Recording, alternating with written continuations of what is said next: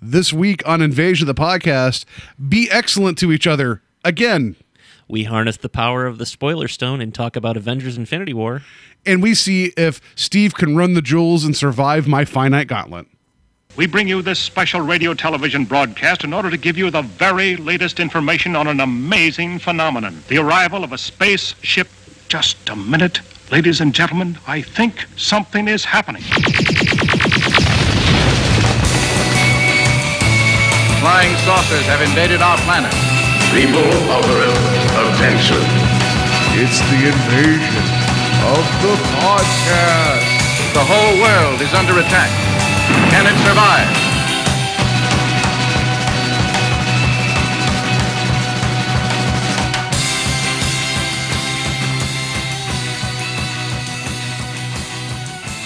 And welcome to Invasion of the Podcast, where we try to take over the world one listener at a time. I'm Paul, and to my left, as always, Steve. Hello again, everyone. And we were gone a, a week, uh, uh, unexpected. Um, so we apologize for that. It's been, you know, um, real life is is uh, rough sometimes, and, uh, nothing, not like you know, not.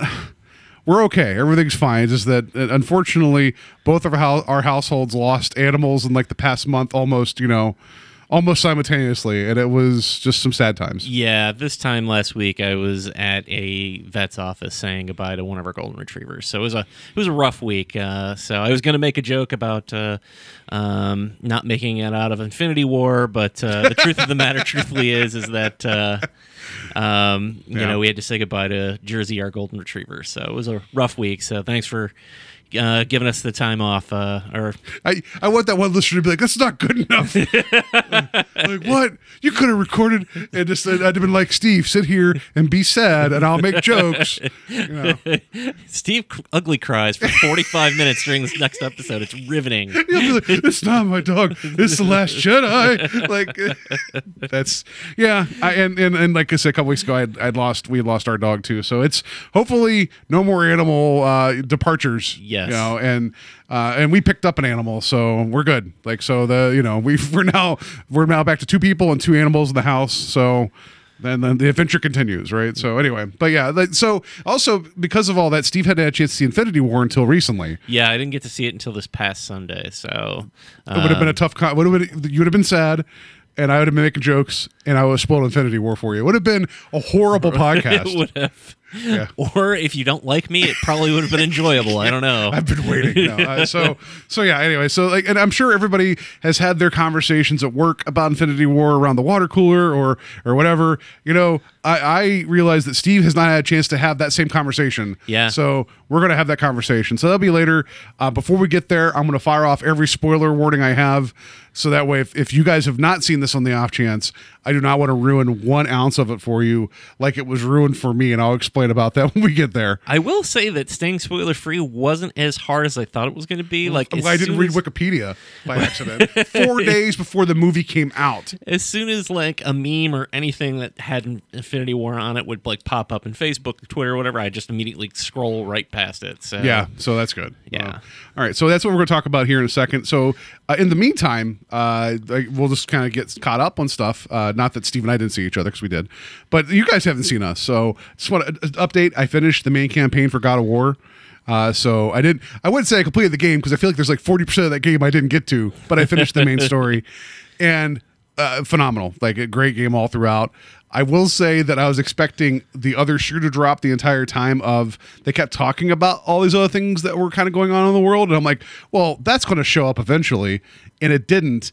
To its benefit, like it, like they they know they have two or three more games to go, and it's better just to kind of tell this this smaller story first between father and son before getting Kratos all wrapped back up again and being mad at every single deity that exists. Did So- Thor show up in the game? Um, oh, okay, one second. Here. this, is, this is a spoiler warning for God of War. Do you know why they are called spoilers? Yes and no.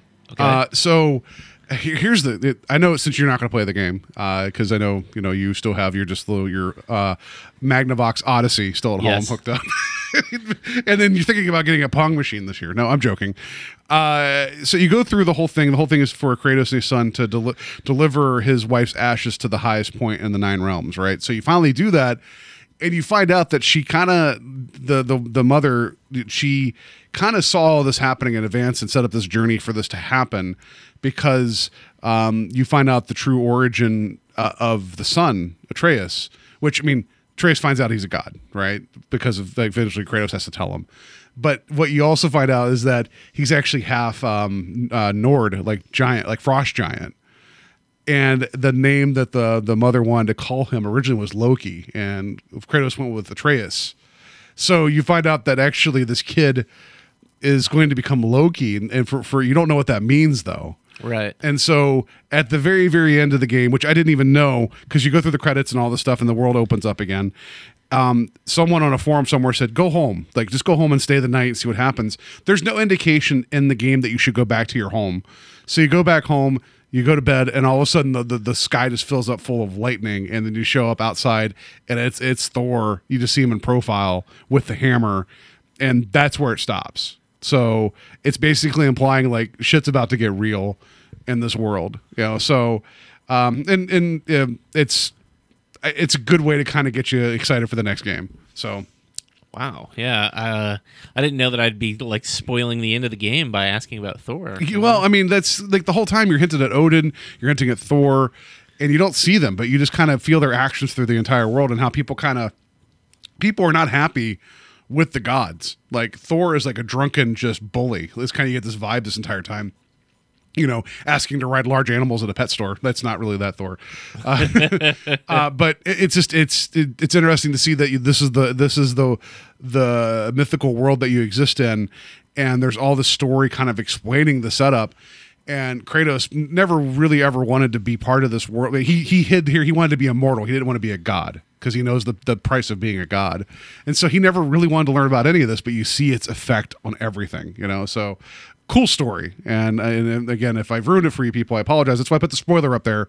So I, am sorry. Like, you know, play the game, you know? So like, uh, but then what, what is this? We're seven minutes in. I'll make a note in the notes that you guys, you know, that was the spoiler and you could skip right over that part of it. Well, let's see. Are there other things that we can spoil? No, I just because uh, speaking of spoilers, and not to go too far off a drift on this. Speaking of Infinity War, uh, someone was posting a meme or something about it, and someone's like, "Hey, too soon." And it's like, really? And it like there this whole argument of like, "What's too soon?" And this doesn't ruin the movie for you. And then in those comments, someone's like, "Yeah, that'd be like telling, um, you know, someone that uh, Kratos' son is Loki." I'm like. Whoa, where is that coming? Like that is a completely different franchise, and you're making a spoiler about a completely different thing. I'm glad I finished the game because I would have been just livid. Or if you make that comparison, you use like a really old spoiler, like Bruce Willis being dead, or yeah, you, know, uh, I don't know. Vader being Luke's father. You, you use something that- like that. Yeah, not- and but they were doing it to be a dick, you know, and so I don't want to. I don't want to do that to people. So. I will remember this time right now, which is eight minutes in. So you What? guys, yeah. So yeah, you're going to be asking me another question about a spoiler, and I'll ruin no, it no. I else. just I find it so unusual because people are really usually pretty nice to each other on the internet. So yeah. it's a happy place. So yeah, it is a happy place. So I finished God of War, and then I, I went and visited you at Free Comic Book Weekend. I wasn't there Friday night because I was drunk playing shuffleboard uh, at, at a at a birthday party with a friend Kevin of Strange Highways, and Nice. just playing shuffleboard and just yelling obnoxious things. Like that's how I get. Like nothing, nothing offensive or horrible, just being loud. So That's, I you always know- thought shuffleboard was something that like only retired people played. So i- i- is is like it like a new thing? Is it like a hipster thing? or I don't know. I just like, I've just never felt so white in my life. Like specifically going to a place just to play shuffleboard. And you know, I just I don't know, I was just drinking beers and playing shuffleboard. Shuffleboard, it's one of those games that like I'm sure that it's like a minute to learn, a lifetime to master type of thing. So you give me a long shovey stick or whatever you call it, and just it's like aim for the triangle. I'm good for like until until I fall asleep. I could play that forever. So uh, that's the perfect drinking game. So fair enough. I guess until you go pushing that thing and it goes flying into another lane or whatever. But you know, Yeah. Uh, so Friday night I was at uh, Carol & John's in Cleveland doing uh, free sketches for Free Comic Book Day. It was a pretty great night. And then Saturday afternoon I was there as well doing sketches. Um, I got to catch up with uh, a friend of the show, Jeff Ritchie, for a little while. That was cool, and I, as I, I know you did as well. Um, and uh, it was great seeing all the people come out. And Uh, I wanted to meet Jim Steranko, but uh, um, he was spending a lot of time with the people that were in line, which is cool. Um, but unfortunately, I didn't have time in between sketching and the time I had to leave. So, um, but I understand that if you got in line to talk to him, you know, he spent like some quality time with each person that came up to talk Good, to him. So that's good, good. cool. Yeah. So Cool. it's a good time, good weekend. Carol & John's is always awesome with every every time they put on an event. It's amazing. So um, if you guys don't go there for you know if you guys are somebody who always goes to the events but you don't go there like during the regular week or the, the regular like store hours go visit them sometime too because their staff is awesome if there's anything that you're ever looking for or need like answers on they're great about getting you whatever you need comic book wise so they're really cool Yeah, it's like you mention anything, and they're like, "Oh yeah, we might have that." It's like, how do you have that kind of knowledge? At just at the rip, like I mean, I'm working on Blockbuster, right? Like I'm like, I don't know what movies we have. I mean, something like Nick Cage is a whole section. You know, I wouldn't. navy seals Yeah, yeah, pretty much. But so, uh, yeah, no. Uh, the, the cool thing about that too is is that even if they don't have it, they'll do whatever they can to try and get it for you. So yeah, absolutely. Like I, I used to have a file with them like years ago, and that was in the middle when I was like trying to get uh, the uh, Rising Stars because there was actually like a two year delay, almost two year delay between like the last three issues of that series, because uh, Top Cow sold. They, they said they're going to sell the rights to Rising Stars to like a TV, uh, like. Uh, Either to like Showtime or uh, for movies, and and uh, J- Michael J. Straczynski's like, no, I own this. I'm not finishing the series until you guys don't do this. He's Oh, like, you don't have the rights. So he's like, you're not getting your last three books. So I waited and waited and waited. So every like every so often I'd come in and ask if it was there because I was just like I didn't want to miss it, and they they stay on top of it. So that was yeah, it was painful. And then you wait, like the original artist left in the meantime, so the new artist come in, and so it's like the story's over. It doesn't look the same. Like it was one of those like yeah, you know, well, I mean, you can't expect an artist to wait around two years to finish something Yeah. unless they've got a piece of that property or something. yeah. But so yeah, yeah. Anyway, yeah, good good store. Go go support them. I I bought comics on Free Comic Book Day, and I got my free comics as well. yeah, I didn't get any free comics, so um, I guess I missed out. So you could have you could have drawn some. You know, all I got was hand cramps from drawing. Yeah, there you go. So, all right. Enough about our weekends and me spoiling video games and everything else. Let's just get to get to some news.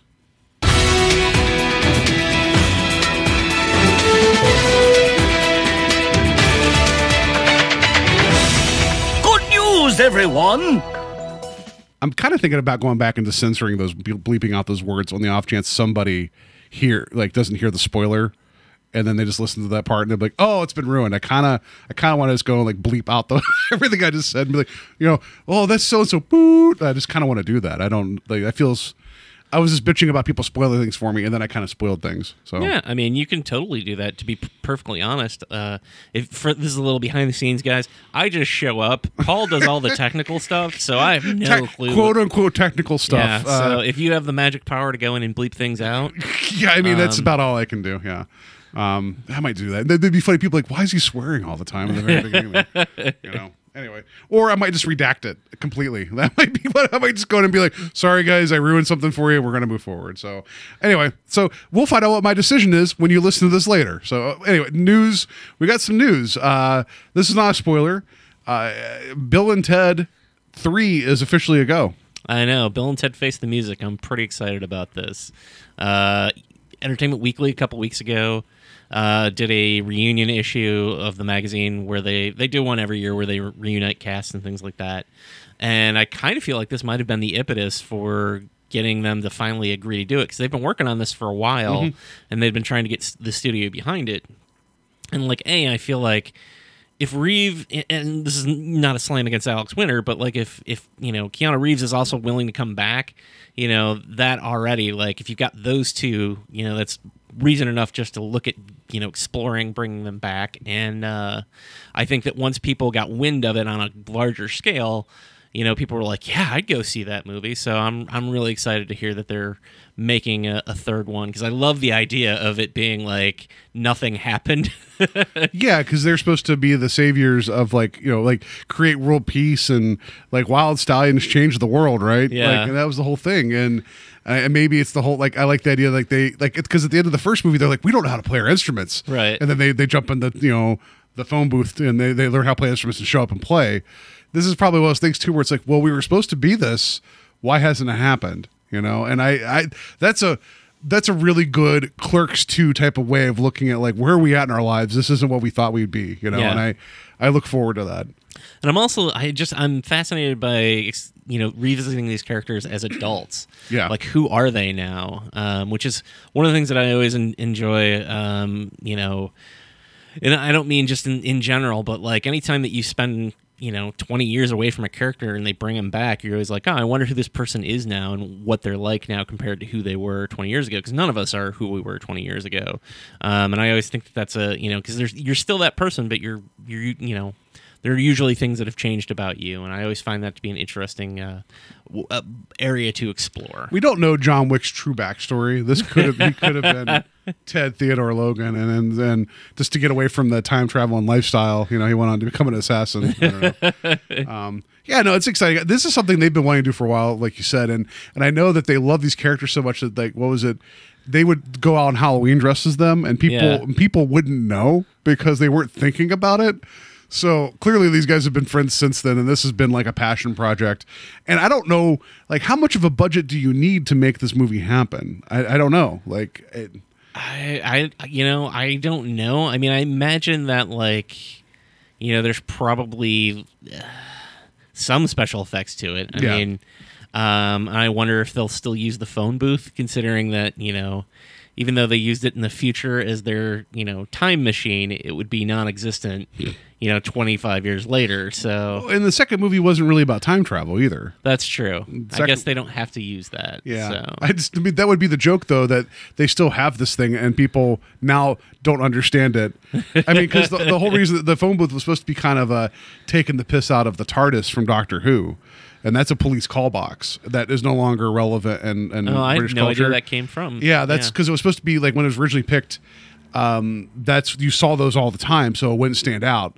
But over time, they don't exist anymore. So now it stands out even more so, and so that maybe the phone booth will stick around as kind of a kind of a joke because you know technology's moved on. I would appreciate that. Yeah, and I don't know if uh, one of the articles I read said that uh, William Sadler will also be back as Death. That would the be second amazing. Movie. So yeah, I'm Oh. hoping that happens too. Can we get a hologram of um of Rufus? Can we can we get that happening? Can we get? There's got to be a way that they can honor uh, George Carlin's Rufus. I I'm sure would- there has to be something, right? Yeah. Like, but who would you have if you can't have George Carlin playing Rufus, and if you had somebody that was filling that role, who would you pick now to to do that? So it's not because he looks or sounds like him, but I would go with like Lewis Black. I would love it. That would be so good. That'd be great. Yeah, give me just the you know crusty, angrier older comedian. I would be I'd be all about that. That'd be amazing. I, I like that. That's a good call. Um, so yeah, I'm excited for this. And so uh, again, I feel like this this is a movie that the first one was about time travel. And these guys just trying to save their asses with you know with their reports because they're supposed to be the saviors of the world. The second one. I, I I forget why they die because it's been a while since I've seen the second one. Well, But- the the the evil robot us has killed Yes, them, right? yeah. yeah. I remember that at the same time hearing that they basically made this movie as bizarre as possible so they wouldn't have to make a third one at the time. Yeah, I remember like interviews at the time of them saying like I- people asking like, "What would you, you know, what'll be the third one be?" And they're like, "We don't know that we can make a third one. Like we've done everything. Like where do you take it." And I, I like the idea that they found a way to to to make a third one. Um, and I think it's a. I think it's a funny premise, so I'm excited to see, and I'm also excited to see uh, Keanu Reeves do something other than be an action star. Yeah, because he, I mean, he hasn't done a comedy in a long time. No. you know, and and I, I'm not saying he has the biggest range because he doesn't. Yeah. but but when he gets into that and when he gets into that range, he's really good. That's like I, I wasn't on board for the initial John Wick because I'm like, ah, it's Keanu Reeves action movie, and then you realize like he doesn't talk much and he does show emotion, but it's like always like you know push down, push down, push down, and he's just an efficient badass. I'm like, that's the perfect lane for Keanu Reeves to be in. You know, uh, have you seen the John Wick movies? So I haven't. And the only reason that I haven't seen the first John Wick is because I somebody told me what sets him off in the movie. Oh, and get- I get- can't. I can't. Uh, if I find out that there's animal violence in a movie before I watch it, like I'll be honest, like it might have put me off a Shape of Water if I knew that the cat scene was going to happen. like being there and seeing it, I was fine. But like when you hear about it, like I. again, this goes back to the, you know a, week ago when my dog passed away. But if I if I think that there's going to be animal violence in a movie, it will immediately like make me less inclined to see it. Okay, So- I mean, a- puppy does meet its its end, right? But spoilers. it's a puppy, and, and it's sad. It's really sad. But what else are you gonna do to get somebody back on? Like you know, like you guys, I'm out. This is what's going. on. You did what? All right, I'm gonna go find my guns and then break open um, this this thick concrete slab in my basement and pull out all my assassin gear again. Like that's. It's a it's a badass film, and then so here I'll tell you And this: I- I- in the second film, there's no there's no um like sudden like animal violence to cause a second film to happen. It isn't like all right, I've retired now I have two dogs. Every movie, it's just him with more animals. it's- Getting- he's like he's like a professional dog walker. and, Like the one guy goes with the drive by, Mrs. John Wick, but there's ten dead dogs. Like oh, now I'm ten times as mad. and again, it's not that like I, I'm like, oh, I can't watch that because of it. It's just that like I know it'll put me in a place where I'll be sad. So but yeah, then you'll you understand, right? Yeah. And then I just it is on my oh, list to it's watch. such a good movie, and the so. second movie's so amazing as well. You know, um, so yeah, it'll be fun to see. Uh, it, anyway, it'll be fun to see Keanu Reeves in a comedy and not a, and not an assassin film, which dog dies. So whatever.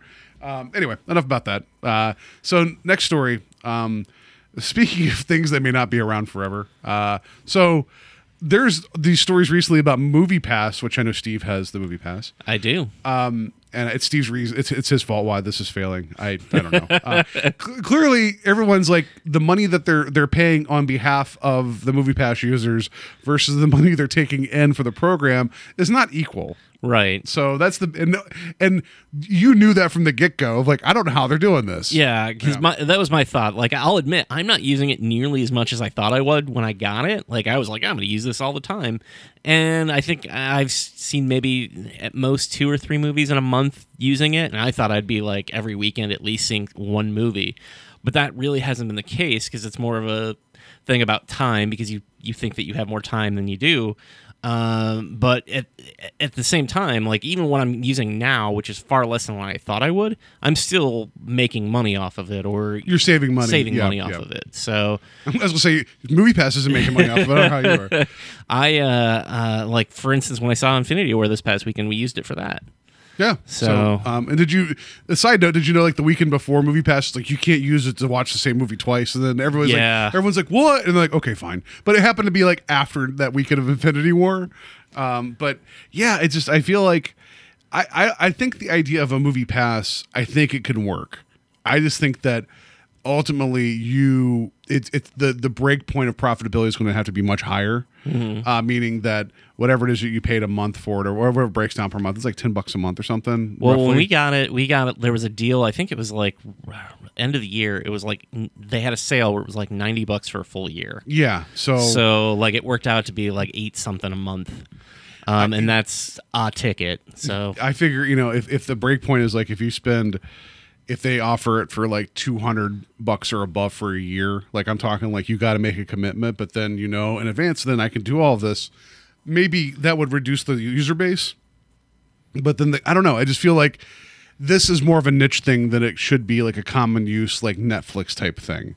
I because I, because I feel like there's because they're paying they're paying the full price to the theater Yeah. on behalf of you versus just saying the theaters are okay with this I don't know like because I feel like something like streaming service like Netflix or, or Amazon Prime or whatever you pay for that and that's how the content comes to you there isn't they're they're they're not presenting the content in a different way in which there's a different price point. I don't. I, I, my thinking. I'm not explaining it right, but I can see how Netflix can be profitable by charging a flat uh, price each month per person, offering all that content. although to be fair, I think I mentioned in the past that I don't know how Netflix makes money either. That, that's so- fair, but I'm saying like, but you got to think about the infrastructure of a theater and and all of it's. There's all these other things that go into those costs of that movie ticket. Yeah. Unfortunately, um, and then on top of also you have um, studios that have to make their money before the, the theater makes the money, and it's like there's you know Well, that's the one thing I was going to say is a benefit to the theaters when it comes to movie passes is that um, I'm somebody. So I'm going to go back for just a second.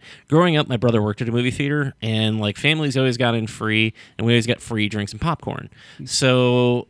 Nice. uh, even like once he didn't work there, like I would continuously buy pop and and popcorn there. Like that's my thing about going to movies. Like I don't like not getting popcorn, and it's expensive. You know, I'm I'll admit, like you know, we got two drinks and a large popcorn. It was twenty some bucks. I mean, that butter is liquid gold. I don't know if you're aware of it. That's that's why it sits in your lungs and your stomach because it's actually gold. but I'll say that I felt better about because I'm like, we didn't pay anything for the tickets technically walking in. So Yeah. I'm like, you know, oh, I'm like, let's get a popcorn and let's get some drinks, you know? So, um, because I, I that I think benefits the theater more so than that's why the, the and prices are so high is because they got to make money somewhere. And that, unfortunately, is the way it is. Is where the, the concessions is where they make their money. Yeah. Right?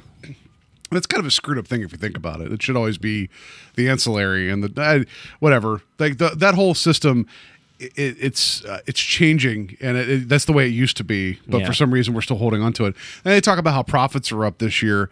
Yeah, because you have a movie like Infinity War, you have a movie that way overperformed like Black Panther. Um, and then also because ticket prices are rising, and also because concessions. It's like so. Of course, like, but there's less people going to the theaters this year than there have been. You know, I, I just I love the movie theater. We'll talk more about that in a second because my experience the first time watching Infinity War was not ideal. Um, but I it just I, the movie pass should be something that I should be interested in. I don't know why I've never didn't commit to it. I something about I feel like the upfront money and just same thing with you where I'm like I'll go to the movies all the time. I know I don't. You know, like the big summer stuff that like we'll talk about on the show. I go to those, but I don't go regularly enough to feel like I go out of my way to go watch a movie per weekend. You know, Well, you know, it's funny too because uh, so for instance, the movie Truth or Dare came out and it hasn't gotten great reviews, but like that was the type of movie that I thought, oh, with Movie Pass, like even a movie doesn't get great premiere or you know get a uh, great reviews, I can go see that in the theater. And it's just like watching it at home on Netflix in the sense that, like, you know, I don't feel like I'm out anything uh, other than my time. But even then, I was like, Truth or Dare came out and was like, yeah, I kind of want to see it, but I'm like, eh. Like, Well, there's the you commitment know? of leaving your home, Yeah. planning ahead, getting to the theater, buying your seven thousand dollars worth of popcorn. And it's like like like an hour and a half movie, still a four hour commitment ultimately. Yeah. You know, and it's like that's it maybe not four hours, but you know what I mean. It's like it depends upon what the theater you want to go to and if everything makes sense. You know, so uh, yeah, it is a commitment, and I'm sure that there's people out there that are diehards that have the ability to go every single day to a movie. I mean, Yeah. you know, good for you. Like I, we, I have a friend, uh, uh, a friend Rob, who that he loves movies, and he that's that's his goal is to go as much as he can, and I respect that, and he has the ability to do so. Um, so the movie pass is like he he is he is breaking them in two, you know, Yeah. like for as much as he uses it, and more power to him. I'm just saying that I don't have that same ability, so yeah, I guess I'll I'll be that person that gets raked at the box office every single time I go to buy a ticket, but I don't know, like I. I I'm just lazy and didn't sign up for. I didn't commit for a year, so it makes me wonder if this thing collapses, what's going to happen to everybody that signed up? I don't know. I feel like I already got my money's worth, so I won't be too pissed off about it. So, um, I mean, we've got Solo at the end of this month. Uh, Jurassic World, I think, is next month. Those are two movies that I know. for Deadpool's coming in like Oh, like, like a week and a half. Like So, less oh, than, all you know. so I'll see three movies probably this month anyway, so that'll put me ahead of the game anyway. There you go. Uh, so yeah, movie pass. Get it while it's there because it may not be there long. And, Yeah. Like because you'd think that if, if they've signed up for the year commitment, then they have to honor that no matter how much it bleeds out, right? You think that there'd be a con. It might cost more. Uh, I don't know. I don't know how that works. They they might be they might just say here's your money back. We're done. You know, as opposed to waiting for people for the year. Yeah, I don't know how they do that. Yeah. I mean, they'd probably prorate it too, because like They're gonna I- be like, you watch seven movies. Here's part of your money back. And Well, that no, feels like a dick move. Like I can see them doing that though. Yeah, know, so you you never know. Yeah. So uh, anyway, like if you don't have movie pass, go support your local movie theaters. Like uh like you you mentioned buying stuff. Like I no matter when I go to the Capitol, like the Cleveland cinemas, I always feel like I want to buy something just to keep because Yeah. I appreciate that they're still there and I appreciate what they do and I appreciate the experience. So I will spend a little bit extra money each time and get the concessions as well. So so yeah. I, I guess I guess I always look forward to dropping thirty dollars going to the movies, you know. But whatever, I've I've spent more at a bar and have, I've had less fun. I'll just put it that way um, and games. So anyway, all right, enough about that. Uh, speaking of streaming services, speaking of content, uh, you know, because I guess content's all we talk about here on the show. Arrested Development. This is different. I, I and I mentioned this to Steve before we started recording. I can't think of something like this happening before, but I do have one example, and I'll mention it in a second. So, Arrested Development's coming back for season five at the end of this month on Netflix. Season four, when it came out about three years ago, something it was a while ago. I feel like yeah. Yeah. Um, people were kind of off put by the format of the fourth season because it didn't follow the format of the previous three. Yeah. Because the in Arrested Development, if you guys not seen, it, I'm not going to spoil that because there's no way to go through every single wonderful, wonderful joke. But it's very interwoven and much like you know it it rewards repeat viewing. And to me, it gets funnier each time I watch. it. I don't know what it is. I I've watched the series a few times through, and I love it. The show debuted like what, like 2005, 2006? Something like that, yeah. I still have Big Yellow Joint stuck in my head to this day. so there's a lot of those types of jokes that are just still stuck in my brain from Michael, I've made a huge mistake. and then just the little twinkly piano every so often talking about uh like when you hear something about somebody's father, like you always hear that. Like there's just these little jokes, right? the Bruce Jenner photos. and not Bruce Jenner, I'm sorry. Um, who's the baseball player that they always show? Um, Oh, um was it Pete Rose? Yes, wasn't it's Pete Rose. Yeah. Yeah. Um like whenever Henry Winkler came to town for Wizard World, I had to get uh, a- one of the stills from that, or the, the not still, but you know the headshot from Yeah. Arrested Development, because I'm like, please, I need a Barry Peppercorn like in my life. Like, so, you know, uh, so yeah, so season four was different because it was more uh, focused on individual each character. Each episode was a character, and you kind of caught up what was going on and what was going on. And so the jokes still kind of overlapped, and it kind of was almost like a loop if you Yeah. would go back. And it was a little different format. I was okay with that because one, you know, the show had taken so long to get back, and we were thankful to get any Arrested Development, honestly. And also because the commitment for all the people involved was difficult to get them all together at the same time. So it was very segmented and very fragmented. So, and some people didn't like it. I, I didn't think it was the be- I didn't think it was the strongest of Arrested Development, but I liked it a lot. Um, yeah, and I, I think that like you know what I enjoyed about it was was that like they would do an episode where Tobias would be do, doing just something in the background of like say episode three, but then his episode would be like in another four episodes, and you would find out what was he was going doing, on. and then yeah. while you see them in the background, and I liked I like that. yeah, me too. Um, so what Mitch Hurwitz, he what he did, and this is unique, is he went back to those original episodes and then remixed them to where they're more of that in and out tapestry of the first three seasons, and is now it's now 22 episodes long. Like so, he reduced them down to like 24 minutes, and it's 22 no 22 minutes episode, 22 episodes, I think is how they have it. So it's more like following the flow of the previous three seasons.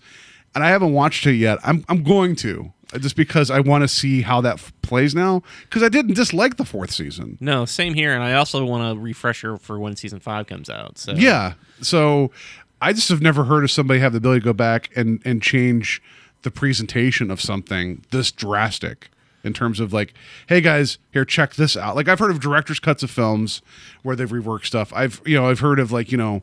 I don't know. Like the the only thing I could think of, other than like fan edits of films, good good on them, is that on the Memento uh, Blu-ray release or DVD release when they put it out originally, there is um, a cut of that film that's played in sequence yeah, like from from the beginning of the the story to the end where because memento is kind of kind of a film that's backwards. If you guys have not seen that it's a phenomenal film but they actually there's a cut of it that's in order which i've not seen that I have it, and I haven't watched that version of it because I'm like, I feel like it takes a little of the magic out by watching it in sequence. So Yeah. I'm like, I've always talked about watching it, but I always, whenever I pop it in, I'm like, I'm gonna watch the regular ver- or the theatrical. then you suddenly version. forget what you're doing And you're like what was that what was that? Uh, and you go and you watch memento again so i this is a bold thing and it makes me wonder if there's any other experiences out there that'd be re- worth the creator going back being like you know what that's not exactly how it didn't land well let me go and just redo that again and i think now that we're at a point where like you can save all of the footage from something that you do, can do to redo that i just don't know if if if it doesn't come out the way you intend the first time and it doesn't succeed financially eh, are your fans going to come back and give it a second chance? I think with Arrested Development, we are because it's, if Yeah. you like that show, you like it. But I just can't think of anything else that like if it didn't come out right the first time. Like let's say that um, Snyder's uh, footage from Justice League actually exists, which everybody says it does, and, and Warner Yeah. Brothers says it doesn't. Like, what about something like that? If they're like, well, no, you know, here's the Snyder cut. This is the theaters now. Like, do you think fans would come back for that? maybe, but I also don't think so. The thing with the Snyder Cut is, is that I think people are leaning towards the fact that they think that whatever he puts out is going to be the you know it's going to be so much better that that was the reason that they can go oh well it's this inferior cut is why it didn't do as well at the box office. And it's simply not the case. It's just that they built up, or they didn't have the build up to the movie that they should have, and there was one character in that movie that people had a connection to, and that was Wonder Woman. You know, um, and they didn't have enough of a banking for the other characters to make that Avenger style money, in my opinion. Um, maybe I'm wrong, but like even if they come out with the the Snyder cut, I don't think it's going to be like oh well it, the Snyder cut made a billion dollars upon re-release, you know, like like held like- over for week 14. Yeah, it's like, man, Joss Whedon, what were you doing? Adding humor, Like, Right. And, and and and trying to at least like tell something. I don't know what like, yeah. So I just I can't think of another thing. I mean, I could also maybe the other thing I can equate this to too is that there are situations where there are music albums that are put out and then later on they like they're rebalanced in the studio or they're kind of reworked a little bit and people will give that a chance.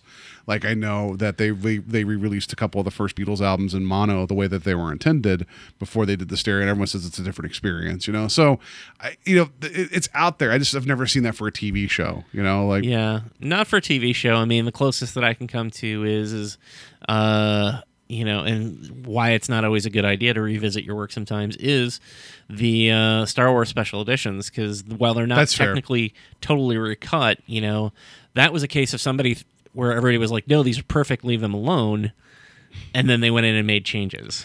So yeah, well, I, I think it was more like, "Oh, you're gonna clean up the effects. That's fine. No, no, no, don't add more. Don't. What do you? What do you do? What do you do? like, it's like you go and it was like that lady that was trying to restore that picture, that fresco of Jesus over in Europe. Did you see that? no, Okay, I'm gonna bef- before we had news, I'm gonna mention show this to you. there, um, uh, let's see, Jesus painting mess up, ruined. There we go. So this was this was a couple years ago. Um, so they're gonna show us side by side. This is this is the image that was in this this cathedral. Oh no, and then, then and, and and and so clearly it's older materials and you have um a situation where you have to go and recreate some of that if you're going to restore it properly. And that's a really involved process right? Yeah. so this local lady was like i could fix it. And she went and did that it looks like a capuchin monkey or something. I was just gonna say Jesus looks like an Ewok now. and that was her and so she and it's funny but she ruined this like hundreds year old like painting trying to save it yeah Oh, I'm sorry. yeah I know you guys can't see this, but uh, you know I'm sure you guys are familiar with it. If you if you look up, uh, if you go to Google and type in "Jesus painting ruined," you're gonna find it. So the amateur restoration, like you know, I whatever. So that's this. The, the do you feel like this is the rep- representation of the original, like the Star Wars versus the new edition? George Lucas is like, I'll fix it. Like, what are you doing? oh no, oh no, Vader's now now he's a capuchin monkey. Know. So anyway, so yeah, so we'll see how this remixed uh, Arrested Development goes. I I for one am for it. I don't think it's a huge mistake. I will not take a forget me not to forget the previous fourth season. Um, so what what Netflix has done? This has already been put out, right? So it's put out on the fifth of May. Yeah. Um, so it's now technically season four, and the, the original cut of season four is under the trailers and extra. So if you've not, if you're coming to Arrested Development the first time, you're not going to know that there was the original episodes the way they are. okay. You can find them, but they're not side by side. This is, you know, season four now. That's interesting. I also like that it's now titled, uh, what was it, Fateful Consequences, I think is the name of the season. Uh, yeah. Uh, Arrested Development Season 4 remix, Fateful Consequences. it just makes me wonder if uh, Mitch Hurwitz is a fan of Neil Breen and Fateful Findings, Oh, it's, uh, very possible. which, if, and I have to introduce you to the world of Neil Breen, and the rest of the world needs to know about Neil Breen as well. But as, if so, then that the, kudos to Mitch Hurwitz. Uh, so, yeah, anyway, enough about that. Uh, yeah, let's just go talk about some Infinity War. And now for our feature presentation. Because I've already ruined God of War for some people out there. And I'm gonna, I, I promise in the notes, I'll, uh, that's my, I've already thought about this. I'm gonna change, I'll put the notes in so you guys, if you don't want to be spoiled, skip past it. I have to say though, repeatedly right now, Do you know why they are called spoilers? and Spoiler! Spoiler alert! haven't heard that for two years, but I wanted to bust out. This is how important that if you've not seen Infinity War and want to watch it, we can't not discuss it without talking about some of the key points. Yeah, I don't. I, it's one of those rare movies where I don't know you have a discussion about it without spoiling it because it's it's epic in its scope and there's so much that happens in it that you have to I, I don't even know. like, I'm trying to think of like, oh, what could we omit? But like, the ending is so important that I, I don't see how you could have a conversation without talking about it. So I guess okay. I uh, let me get rid of Jesus. I keep looking at this messed up picture of Jesus. Let, us just get rid of that. We'll put that on a T-shirt. Let me get rid of Jesus. Let's get rid of Jesus. I'm just going to find a picture of Thanos. So that'll work because we're just going to talk about Thanos. So, um, expectation coming into this, well, there's like what 15 other Marvel movies leading up to this one, something I like that. I thought right? it was 18. Something. It's a lot of Marvel movies, right? So. And whenever they announced this a few years ago, they they said it was Infinity War Part One and then Part Two, and then they said no, no, no, no, no, that's just, it's going to be Avengers Four later. It's not. It's that's not a movie broken up in two parts. Like they, you already knew that this was going to be there was going to be some unresolved things, right? right? So that that's that in itself is not a spoiler, but so knowing that there's going to be unresolved things, I, already in my mind, I knew that it's like you know that every movie we've seen so far, for the most part, has been the hero. Like either it's an origin story of a hero and how they they rise to the occasion and they realize you know who they are and what they want to do, and then they have further adventures. Or there's a sequel where there's further challenges and they rise to the occasion and they have success. Eventually, along the way, um, the MCU had to lose. Yeah. Right. And so, because without loss, you can't appreciate victory. And um, and if it's almost like it's almost like that, like like uh, like Goldberg, the wrestler, he would win so many times that after a while, it's like, is this guy ever going to lose? And and when he finally did, it was like kind of a big deal. But forever, it's like it's the joke. Like Goldberg's always going to win. Like who's next? MCU is always going to win. Who's next? And even though they teased Thanos in the original Avengers film, they've never had a major setback. A little bit, you know, Civil War came along and and upset the ups, upset it enough. But then at the very end, Cap gave Tony a cell phone and was like, "We're still buddies. Call me when you need me." And it was like you you couldn't even end that movie with like, "Man, are they ever going to talk to each other again?" You knew. Well, you know? I think what Civil War did different than other films is, is that it was a personal stake. It wasn't mm-hmm. about winning or losing at that by the end of the film. It was about those two people and the rift that it caused. And I mean, yes, there is that tag at the end of, of, of Steve saying, you know, if you ever need me, call me but like things were never going to go back to the way they were before um, and it's it's much more of a personal um, you know I don't want to say connection, but a, a, a, personal. The stakes are more personal than saving New York. Well, no, no, it's a different kind of conflict. You're absolutely right. That's yeah. what I'm saying is that they they didn't even leave the hint that uh, Tony and Steve were kaput. You know, like, right. like you still had to have Steve offer the olive branch of like, I know we see things differently, but if you really need us, we'll be there, right? Which I mean, that's fine. I, and I don't have a problem with Civil War. In fact, it's one of Why my do favorite. You hate Civil War. I just, I just, it's, it's my Last Jedi. I just can't. No, uh, I, I love Civil War. It's one of my favorite films of, yeah. of the Marvel Cinematic Universe. It's just, it was, it was time.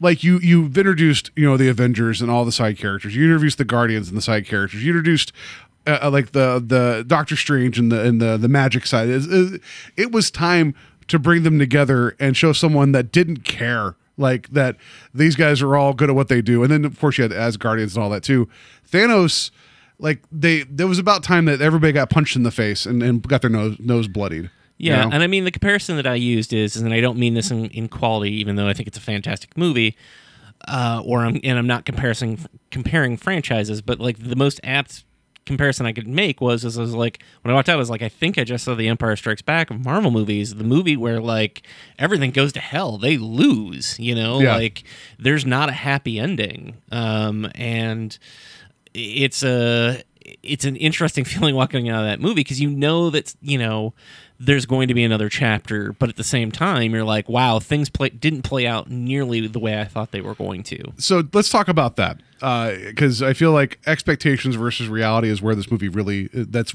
that's where this movie that's where it has to stand, right? So, what did you think was going to happen before you saw the film?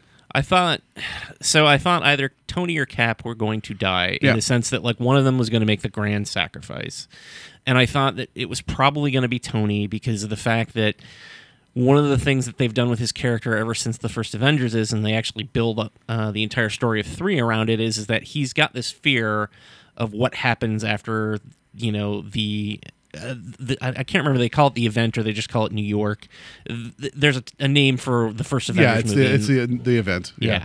Um, and so like they've been toying with that idea of Tony grappling with his demons of, you know, not either being able to save people or um, for such a long time being on the side of, um, I don't want to say greed, but being uh, caring more about financial gain and than uh, actually what his weapons were doing and that kind of thing. To um, him realizing that there's much more at stake that he can lose than just his own life. So they've kind of evolved his character in a different way than a lot of the other ones that he's got this innate fear of something happening to him and they even start this film off with him talking to pepper about like the reason he put the the chest plate or the Yeah, the arc. It's not the arc reactor, but it's something that it- it's like it's the nano container. I don't know. For it's where you put your Lego bricks at. I don't know what, what you call Right. call that. Um, he put it back in because basically he always wants to be at the ready if something was to happen. yeah So yeah. And so I thought that like it's when the movie started, I was like, okay, this is going to end with him sacrificing himself to save everybody, and this will be Tony Stark's swan song. Which I mean, and also just the reality of that Robert Downey Jr. is not getting any younger, and he was already older when this process started. And I'm I'm not saying he still doesn't look good because I mean I'm never going to look. I mean I he's what he's like um like late fifties now, like or, or early think he's 50s? late 50s. I think he's early 50s. Yeah, I'm never going to look that good and like now compared to that. So um I get it, but it's like I feel like you've been committed to this for ten years. Like and as much as he convinced Chris Evans to still come on to do the rest of these films, there has to be an end point where you're like, I've done what I've, uh, I've done with this character. I've I'm leaving it in a good spot. Like physically, I think Tony Stark. I, it's like there. There's only so much further Tony Stark can go in this. I think. Sure, but my the thing that I always wonder about is anytime somebody brings up an actor's age and is like, well, how long can they do that for? I feel like Iron Man's the one that like he's in a suit. Like, Well, that's he, fair. He could I be mean- built like me and like you know eating Wendy's by the bagful and like you know like you could be fat Iron Man. You're in a suit for God's Fat sake. Iron- It'd be Pig Iron Man. We know what the name of that would be. You know, Iron um, Ham? Iron Ham. Yeah, watch out for that. Uh, you know, but I, but I guess just my point is like you know if if these movies are this involving in terms of special effects and reshoots and constantly being there and constant, constant, constant, the, you know.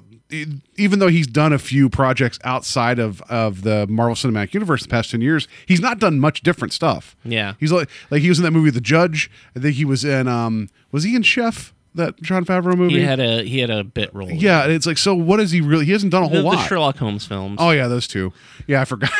and he had that comedy with um oh, the, the was it with him and Seth Rogen? No, no, it was Seth Rogen. it was, uh, Zach Galifianakis. yeah, it's same difference. Um, you're right. So you're okay. We've named like five movies he's done in ten no, years. and like- I'm not debating that Yeah. he hasn't earned the right to step away. I Yeah. just whenever somebody brings that up and is like, "Well, he's getting older," it's like, well, well, it's not like he's you know. I mean, I mean, I get that Harrison Ford played Indiana Jones when he was 90. I understand that. It's just, uh, I'm just saying from a just you know he like.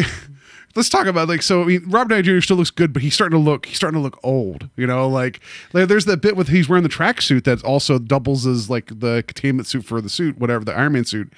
He puts on these glasses that are like these AI and like like artificial like Google smart glass, so he can talk to his AI. Those are the biggest old person glasses I've seen you know, it's like I was making the joke the other night. I was just like, eh, was it Friday? Show me all the early bird lunch specials in the area. Like, you know, like him and Don Cheadle are starting to look old. You know, like Cheadle's looking old, and I feel bad to say that. You know. Yeah. Um, not that that you're right. It doesn't dictate the story at all. I, I understand. They're they're both guys that wear suits of armor to fight. So I guess know. the point that I was making is, is that I can I, Chris Evans. It's it's kind of like the Hugh Jackman thing. Like, there's got to be a point where you're like. I don't want to work out all the time and, you know, only drink water for three days or, you know, eat just chicken breasts for the rest of my life. I, I want to live a little bit. So, You know, that's that's what's going to keep Chris Pratt out of it. He's going to eventually just snap and become Andy from Parks and Rec again.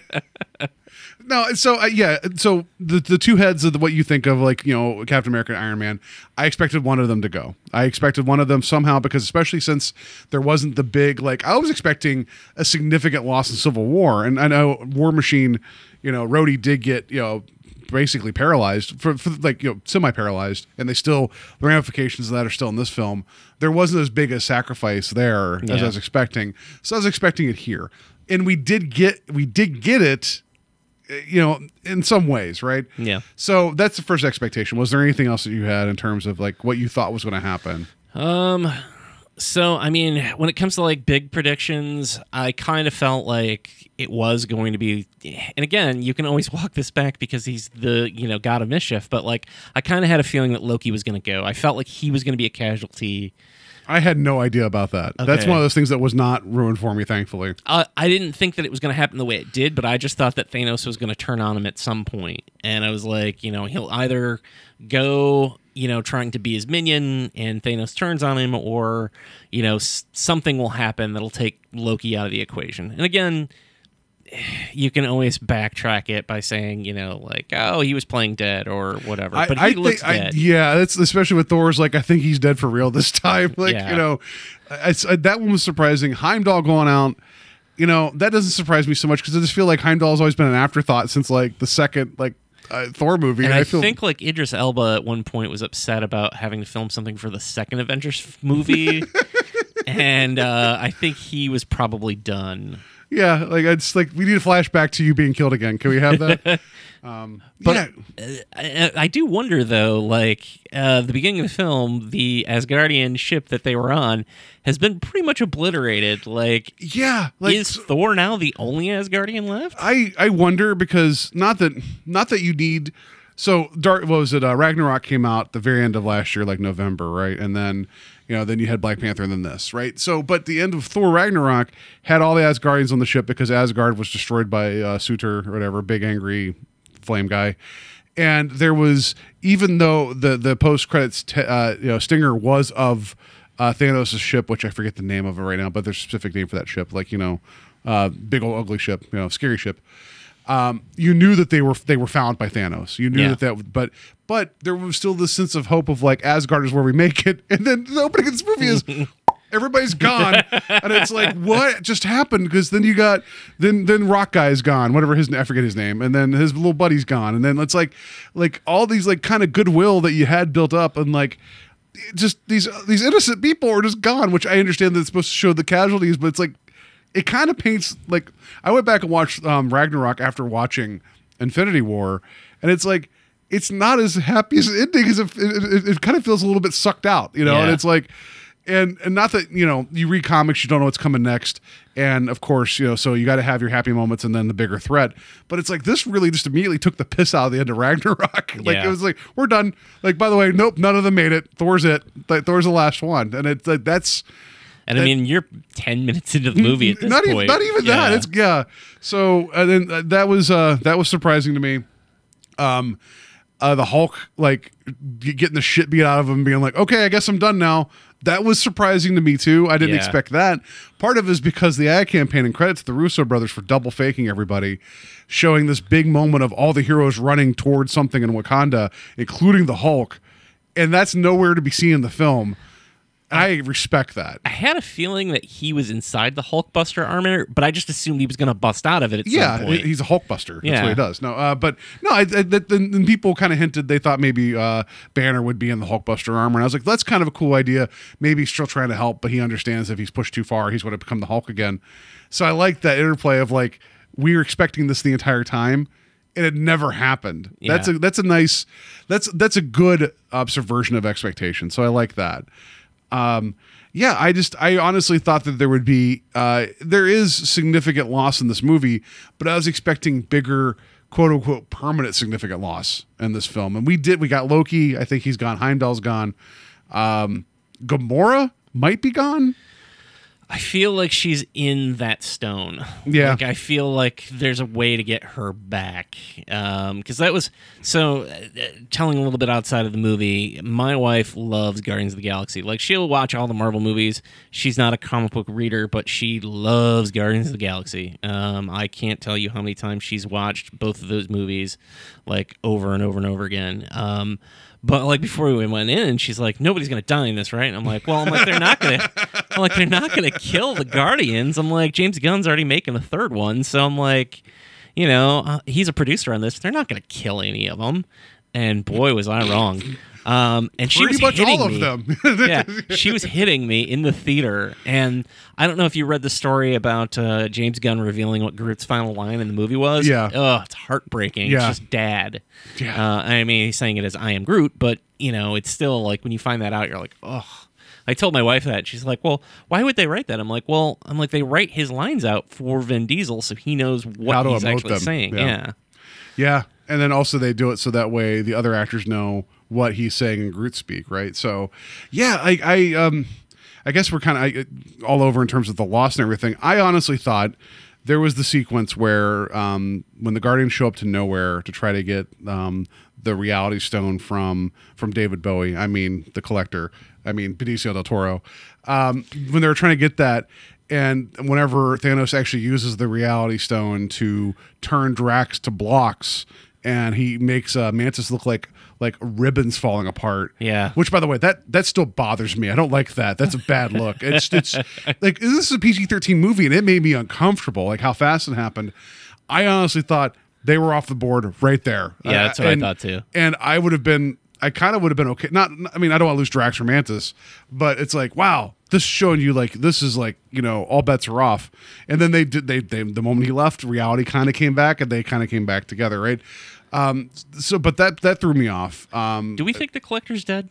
I yeah, he's dead. Okay. Because I mean, he was part of the illusion of the reality, right? Because he was the one that got put thrown in the box, and then he was like, "Bravo, bravo!" After the Yeah. betrayal. Which again, I, I honestly thought. So okay, I, I know I'm all over the place. Before we did our last show, re- re- talking about the Infinity Gauntlet comic book, I was doing some research about the Infinity Stones. This was four days before the movie came out there was an, on the Wikipedia there was this whole article about the stones in film or whatever, and then they went duh, Soul Stone. It's on the planet of Vormir, being guarded by uh, Red Skull, and I'm like, son of a bitch! Like I was so angry that I was hoping I was wrong, right? So I thought whatever Gamora you know killed Thanos, I thought that's I thought that might have been his way in to the Soul Stone was him traveling through whatever, right? So I was really, really hoping I was wrong at that point. and then it turns out it was like a fake illusion, basically, to see her allegiance and to prove a point because Thanos is kind of a dick. Yeah. You know? Um, yeah. I, I will say that uh, I I audibly like I was like, holy crap, when they revealed Red Skull because I did not see that coming at all. yeah, and I wouldn't have either had I Yeah, not I- read the Wikipedia. And it killed me that, like, whenever they're like, oh, we're going to the planet of Vormir, I'm like, God damn, that's going to be Red Skull right there. It's going to be, oh, it's Red Skull. Like, you know, it's like, that's great. I'm still mad. You know, like the biggest, like the one of the biggest things in the movie that they kept secret Yeah. no hint at all was I already knew, and it's because I was trying to do the right thing by reading up about this to talk about it on the show. It's So- that kind of touch though that like makes that movie special. Where like we haven't seen Red Skull since the first Avenger, and Yeah. then he pops up, And we here. didn't think we were going to see him again because Hugo Weaving did not want to come back to the character. Yeah. and then they brought a different actor in that just sounds like Hugo Weaving, which good on them. Like that's Yeah. if you can't get him, get somebody that sounds like him. You know. I just I was amazed. Like I, I couldn't believe that the Red Skull popped up, and I really do hope that if Cap does go in the next Avengers, they tie they bring him back because I feel like I feel like his fate should be tied into the Red Skulls. So Yeah, and uh, so that was we mentioned the Soul Stone, we mentioned the Reality Stone. So, um, it's been said that this this movie is the reverse of everything we've seen. Where I've mentioned how most of the Marvel movies is a victory. It's the the hero figuring out who they are and what they're doing. The Russo brothers and their writing partners, which I don't have those guys off the top of my head right now, but they've written Winter Soldier and Civil War and everything with them. Like I feel like it's McFeely, and I can't remember the other name. um, something. Yeah, you're right. Uh, uh, they they they work all closely together, right? They they knew that this had to be Thanos' film, and to give him a hero journey because he really does have the hero's journey. He has the challenge in front of him. He keeps like finding these setbacks, and he keeps getting you know these obstacles, and then he gets what he really wants. And it's like, and, and in his mind, he is the hero. Mm-hmm. But it's it's like it's such a it, if this had been reversed, this would have been like an origin story for a character that we would have liked. Like, oh, they need to get these six things, they'll get them eventually, but they're going to have setbacks along the way. Yeah. this is the hero's arc for Thanos, and people may not realize it watching it, but it's like that we, it's the very thing we cheer for all the time. It's just this madman who believes that he can wipe out half the universe, and that's a good thing, you know. And I will say that uh, I I remember when we were talking about the actual Infinity Gauntlet comic, comic, I had made mention of the fact that like I thought it was a little bit of a cheat that Thanos just snapped his fingers and fifty percent of the population was gone, and then like he mentions it a couple of times where he's like, I can erase half the universe with just a you know snap of my fingers, and I was like. They're not going to do it though, and then boy was I wrong. Yeah, um, which credit like uh, uh, uh, for. I, I like that Thor's like I got to build a hammer that can kill a god, and they're like, and they're like, we could do that. It's fine. We're going to go to Weapons Depot, and I'll be fine. We'll do that, um, and and and we'll go talk to Peter Dinklage, and he will help help everything. Which that whole sequence is great too. But he gets he gets Stormbreaker, which you know without Beta Ray Bill, it's not a real Stormbreaker. Sorry guys, uh, that's my take. And we need some Beta Ray Bill in this in the MCU. But he just takes that that uh, axe and whips it at Thanos, and the axe isn't stopping. And then it, when it's just like there's just that moment of like, yeah, he's right. This axe is going to you can't you can't stop it. And then Thanos is like, should have went for the head. It's like oh Yeah. like every every person that stood up to Thanos at that point just like they're they're just desperate and he just basically flicks them away every time. And and then he snaps his fingers there you know like after basically like you almost had me. Now i'm gonna like screw over the entire universe sorry half, of the, the universe. Um, yeah like what did you think about that whole sequence when he finally shows up and like so the heroes see him like one in wakanda and they kind of go one-on-one against him and he's just kind of like done done done done. Like like really falcon you're gonna use your guns on him? Like i just you know, maybe you go fly for some backup. I don't know. I don't think. I don't think it, like a uh, so, little minigun's going to do much against Thanos. What I liked about that though is is it and it's a credit to this movie. So when I saw the first Avengers movie, I walked out of it and I was like, they did it. I can't believe they made a movie that felt like a comic book. Like I felt like I was reading an Avengers comic watching that movie. This plays like the best comic book crossover you've ever read. Like it literally feels like a comic book of a movie and it does it expertly and the way the characters all interact and the way they bring them together it, it, it's unlike anything I've ever seen in a movie. And you know, people who've asked me like what I thought, I'm like, it's really hard to um, put it up against the other Marvel films because I'm like, there's literally nothing else that they've done like this. That, that's fair. Yeah. you know, I'm like, it's as close to a comic as that they've done so far, and like. It's really its own thing. It's really hard to hold it up, you know. It, it's it's Age of Ultron. Age of Ultron done right. Right. And I'm not saying Age of Ultron's not a bad movie. It's not bad. It's fun. It has its moments. It's a B minus when most of their stuff was A pluses. Yeah, and it, and so when I say that because I've, I've been thinking about it, and I don't know why Age of Ultron fell on its keys with less players involved than this that has every player involved, with the exception of Hawkeye and Ant Man. yeah. realistically speaking, right? So, and I think at the time the directive was we need to set the stage for all the other stories. So they kept trying to cram in. There's that brief bit in Age of Ultron where like uh, Sam and Steve are at the party and like any information about our friend talking about Winter Soldier, and that's like Yeah. then Thor goes off to the sauna to find out about Ragnarok, and then they they kept like hinting, and then they hinted at Civil War. It's like they didn't. It almost felt like Age of Ultron didn't want to tell the Age of Ultron story. They just wanted to be like, all right, guys, if you like Marvel, check out these issues Yeah. and that that feels like the thick comics we've been reading. This, for whatever reason, um, it, it doesn't. It still has the emotional resonance because you you've known these characters for some of them for ten years, but because everything is so like everybody kind of gets their little moment, um, it doesn't feel it doesn't feel as as as personal a story like you're talking about Civil War. Um, it definitely is a grand stage, and there's enough that you care about everything going on, but it doesn't. It other than the large losses at the end. I don't know. This one's a weird one for me because I everything about it's per, like damn near perfect for for the juggling act that the Russo brothers had to do to make this movie even make sense. Mm-hmm. And not only does it not make sense, it burns for the whole like two plus hours, and it it, it just keeps going and it, it goes and it makes sense, and you follow everything. You understand the three separate story threads going on and how they all come together. You know, it's like it smart of them to divide the whole groups up into basically you know three teams. So Yeah. kind of kind of three teams, right? That all kind of made sense because then you got a moment for each people to kind of talk to each other, as opposed to having a panel full of thirty people all talking at once. you know, like we we find in comics. Yeah. um but because it's so grand, I can't have that. I don't know. My connection to it's a little. It's not as strong as the other ones, you know. And and it's because it is the crossover movie.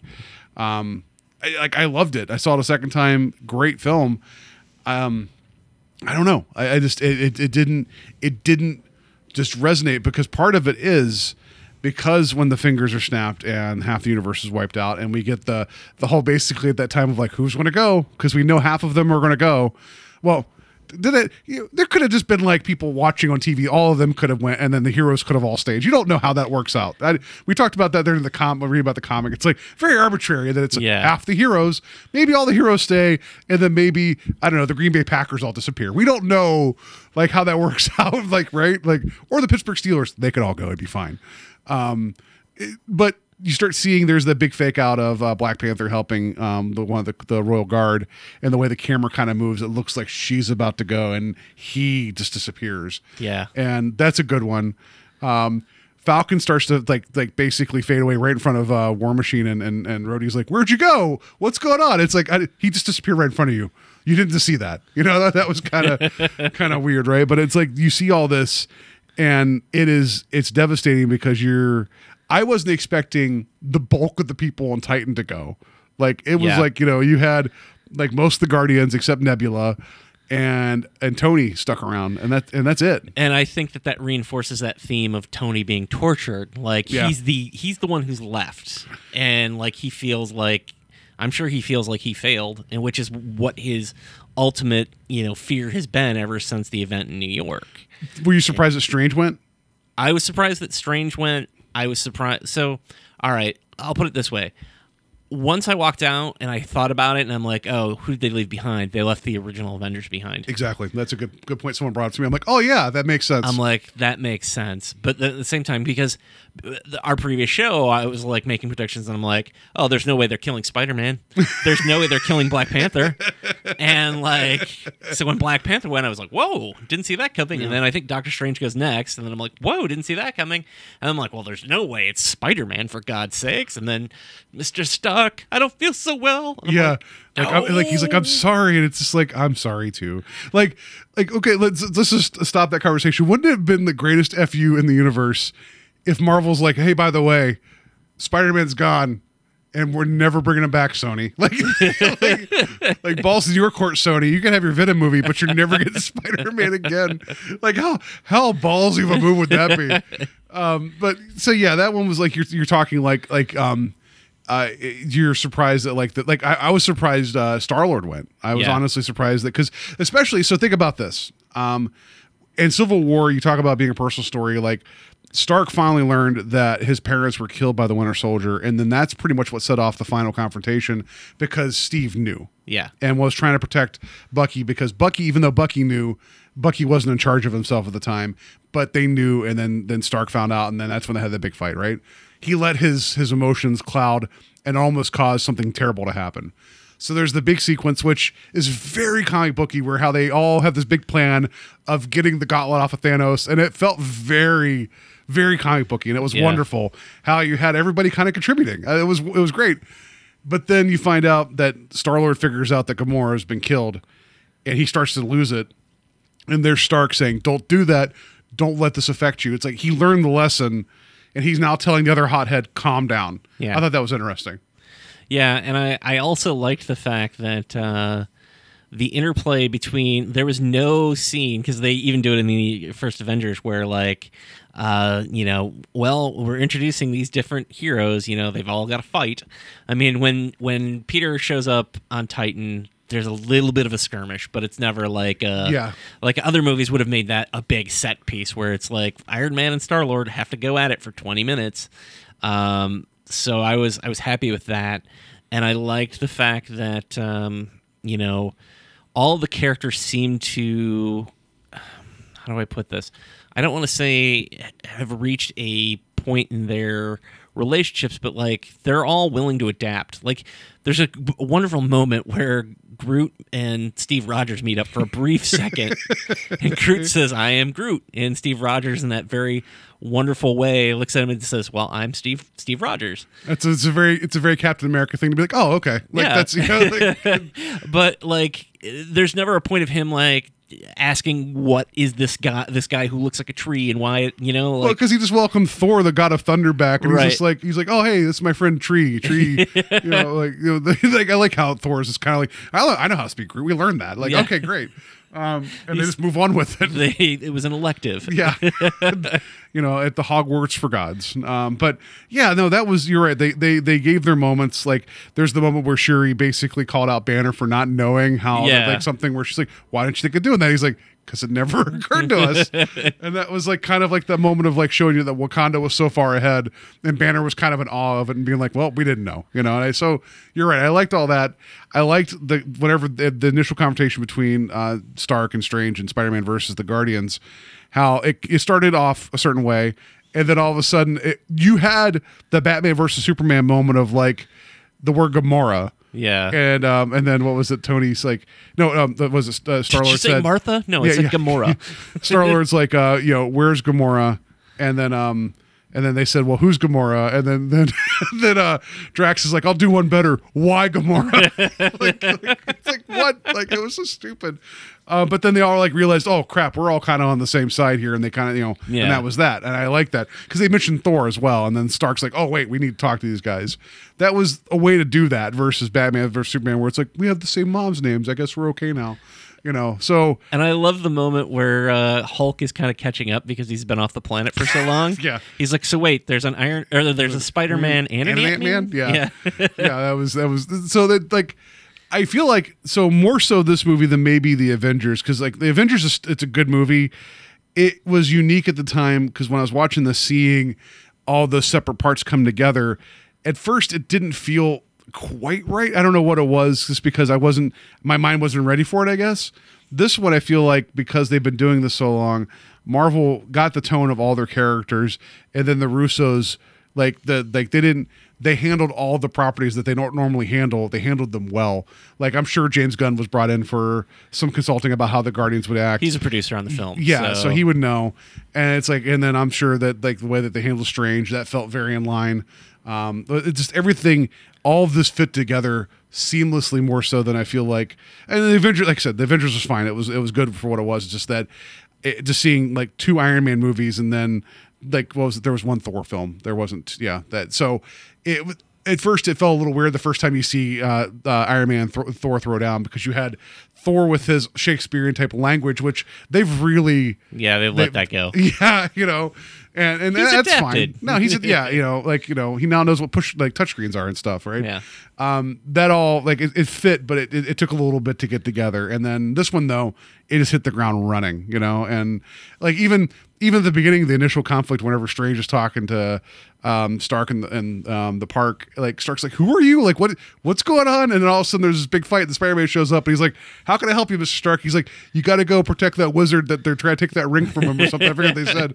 And it was just very like very you're on the same page and you're going. And Spider-Man's like, "Okay, I'll protect the wizard. No questions asked. Gone." You know. Um, I like that. I like that. Um, even those fights weren't very long, it still gave you a moment to showcase the individual heroes, and you got to see the children of Thanos. Even though outside of the Maw, you didn't get to know really any of them. I, I also love the fact that like Tony is usually the one who's like he's quick with the quip, Yeah, but like as soon as he tries it with Doctor Strange, Doctor Strange just like shuts him down he says something and he's like, "Oh, I don't know, it's the genius who's standing on the cauldron of blah blah blah," or, Yeah. or whatever. Like he just shuts him down really quick, and like Tony's kind of like at the point where he's like. I guess he's got me there because I don't know what the hell I'm doing. They even made the cloak funny to me this time. Yeah. like the Doctor Strange cloak, independent, which. That was like the one thing that felt kind of out of place in that film. The Doctor Strange film was like, wait, we're going to do some like we're going to do some pra- physical comedy with the cloak. It was funny, but it didn't Yeah. necessarily feel like it fit. This time around, it did. I don't know what it was about it. I loved it. Whenever like uh, uh, Parker was going to ad- address it directly, he's like, oh, oh, and it just kind of floats away. Like so, Well, I also like the fact that like there's small moments in the movie before it all happens uh, Doctor Strange is running out to a deli to get food, and he's Yeah, like, and- you, "Why do you never have money?" Or he's like, "How, Yeah. how do you survive without money?" Yeah, he's like he's like Wong. Maybe I'll ask them to. Was it like was it uh, metaphysically make you up a sandwich or something? Yeah, yeah, that was funny. Like I just like it all for a movie that we're talking about. How the ending of the film is that the bad guy got all six Infinity Stones, snapped his fingers, blinked out half of existence, and then left. And we're talking about the comedy of it. Like that. That is. Like even the Steve Rogers "I am Groot" thing, that was minutes before it- Yeah. everything just turned to shit. You know, like, and so I don't know how you're able to keep this going where you're having a good time, but you're like, but the bad guy's winning, but I'm still kind of in this because you know what? We're having fun. They're going to figure it. out. No one figured it out. Like that is the, that is a gut punch. You know, Yeah. and um, I don't, and, and and I think Thanos as a villain they did a good job of of really presenting his headspace to you. And that was also the big fear too, is just that it was just going to be bad guy number seventeen, you know. Yeah.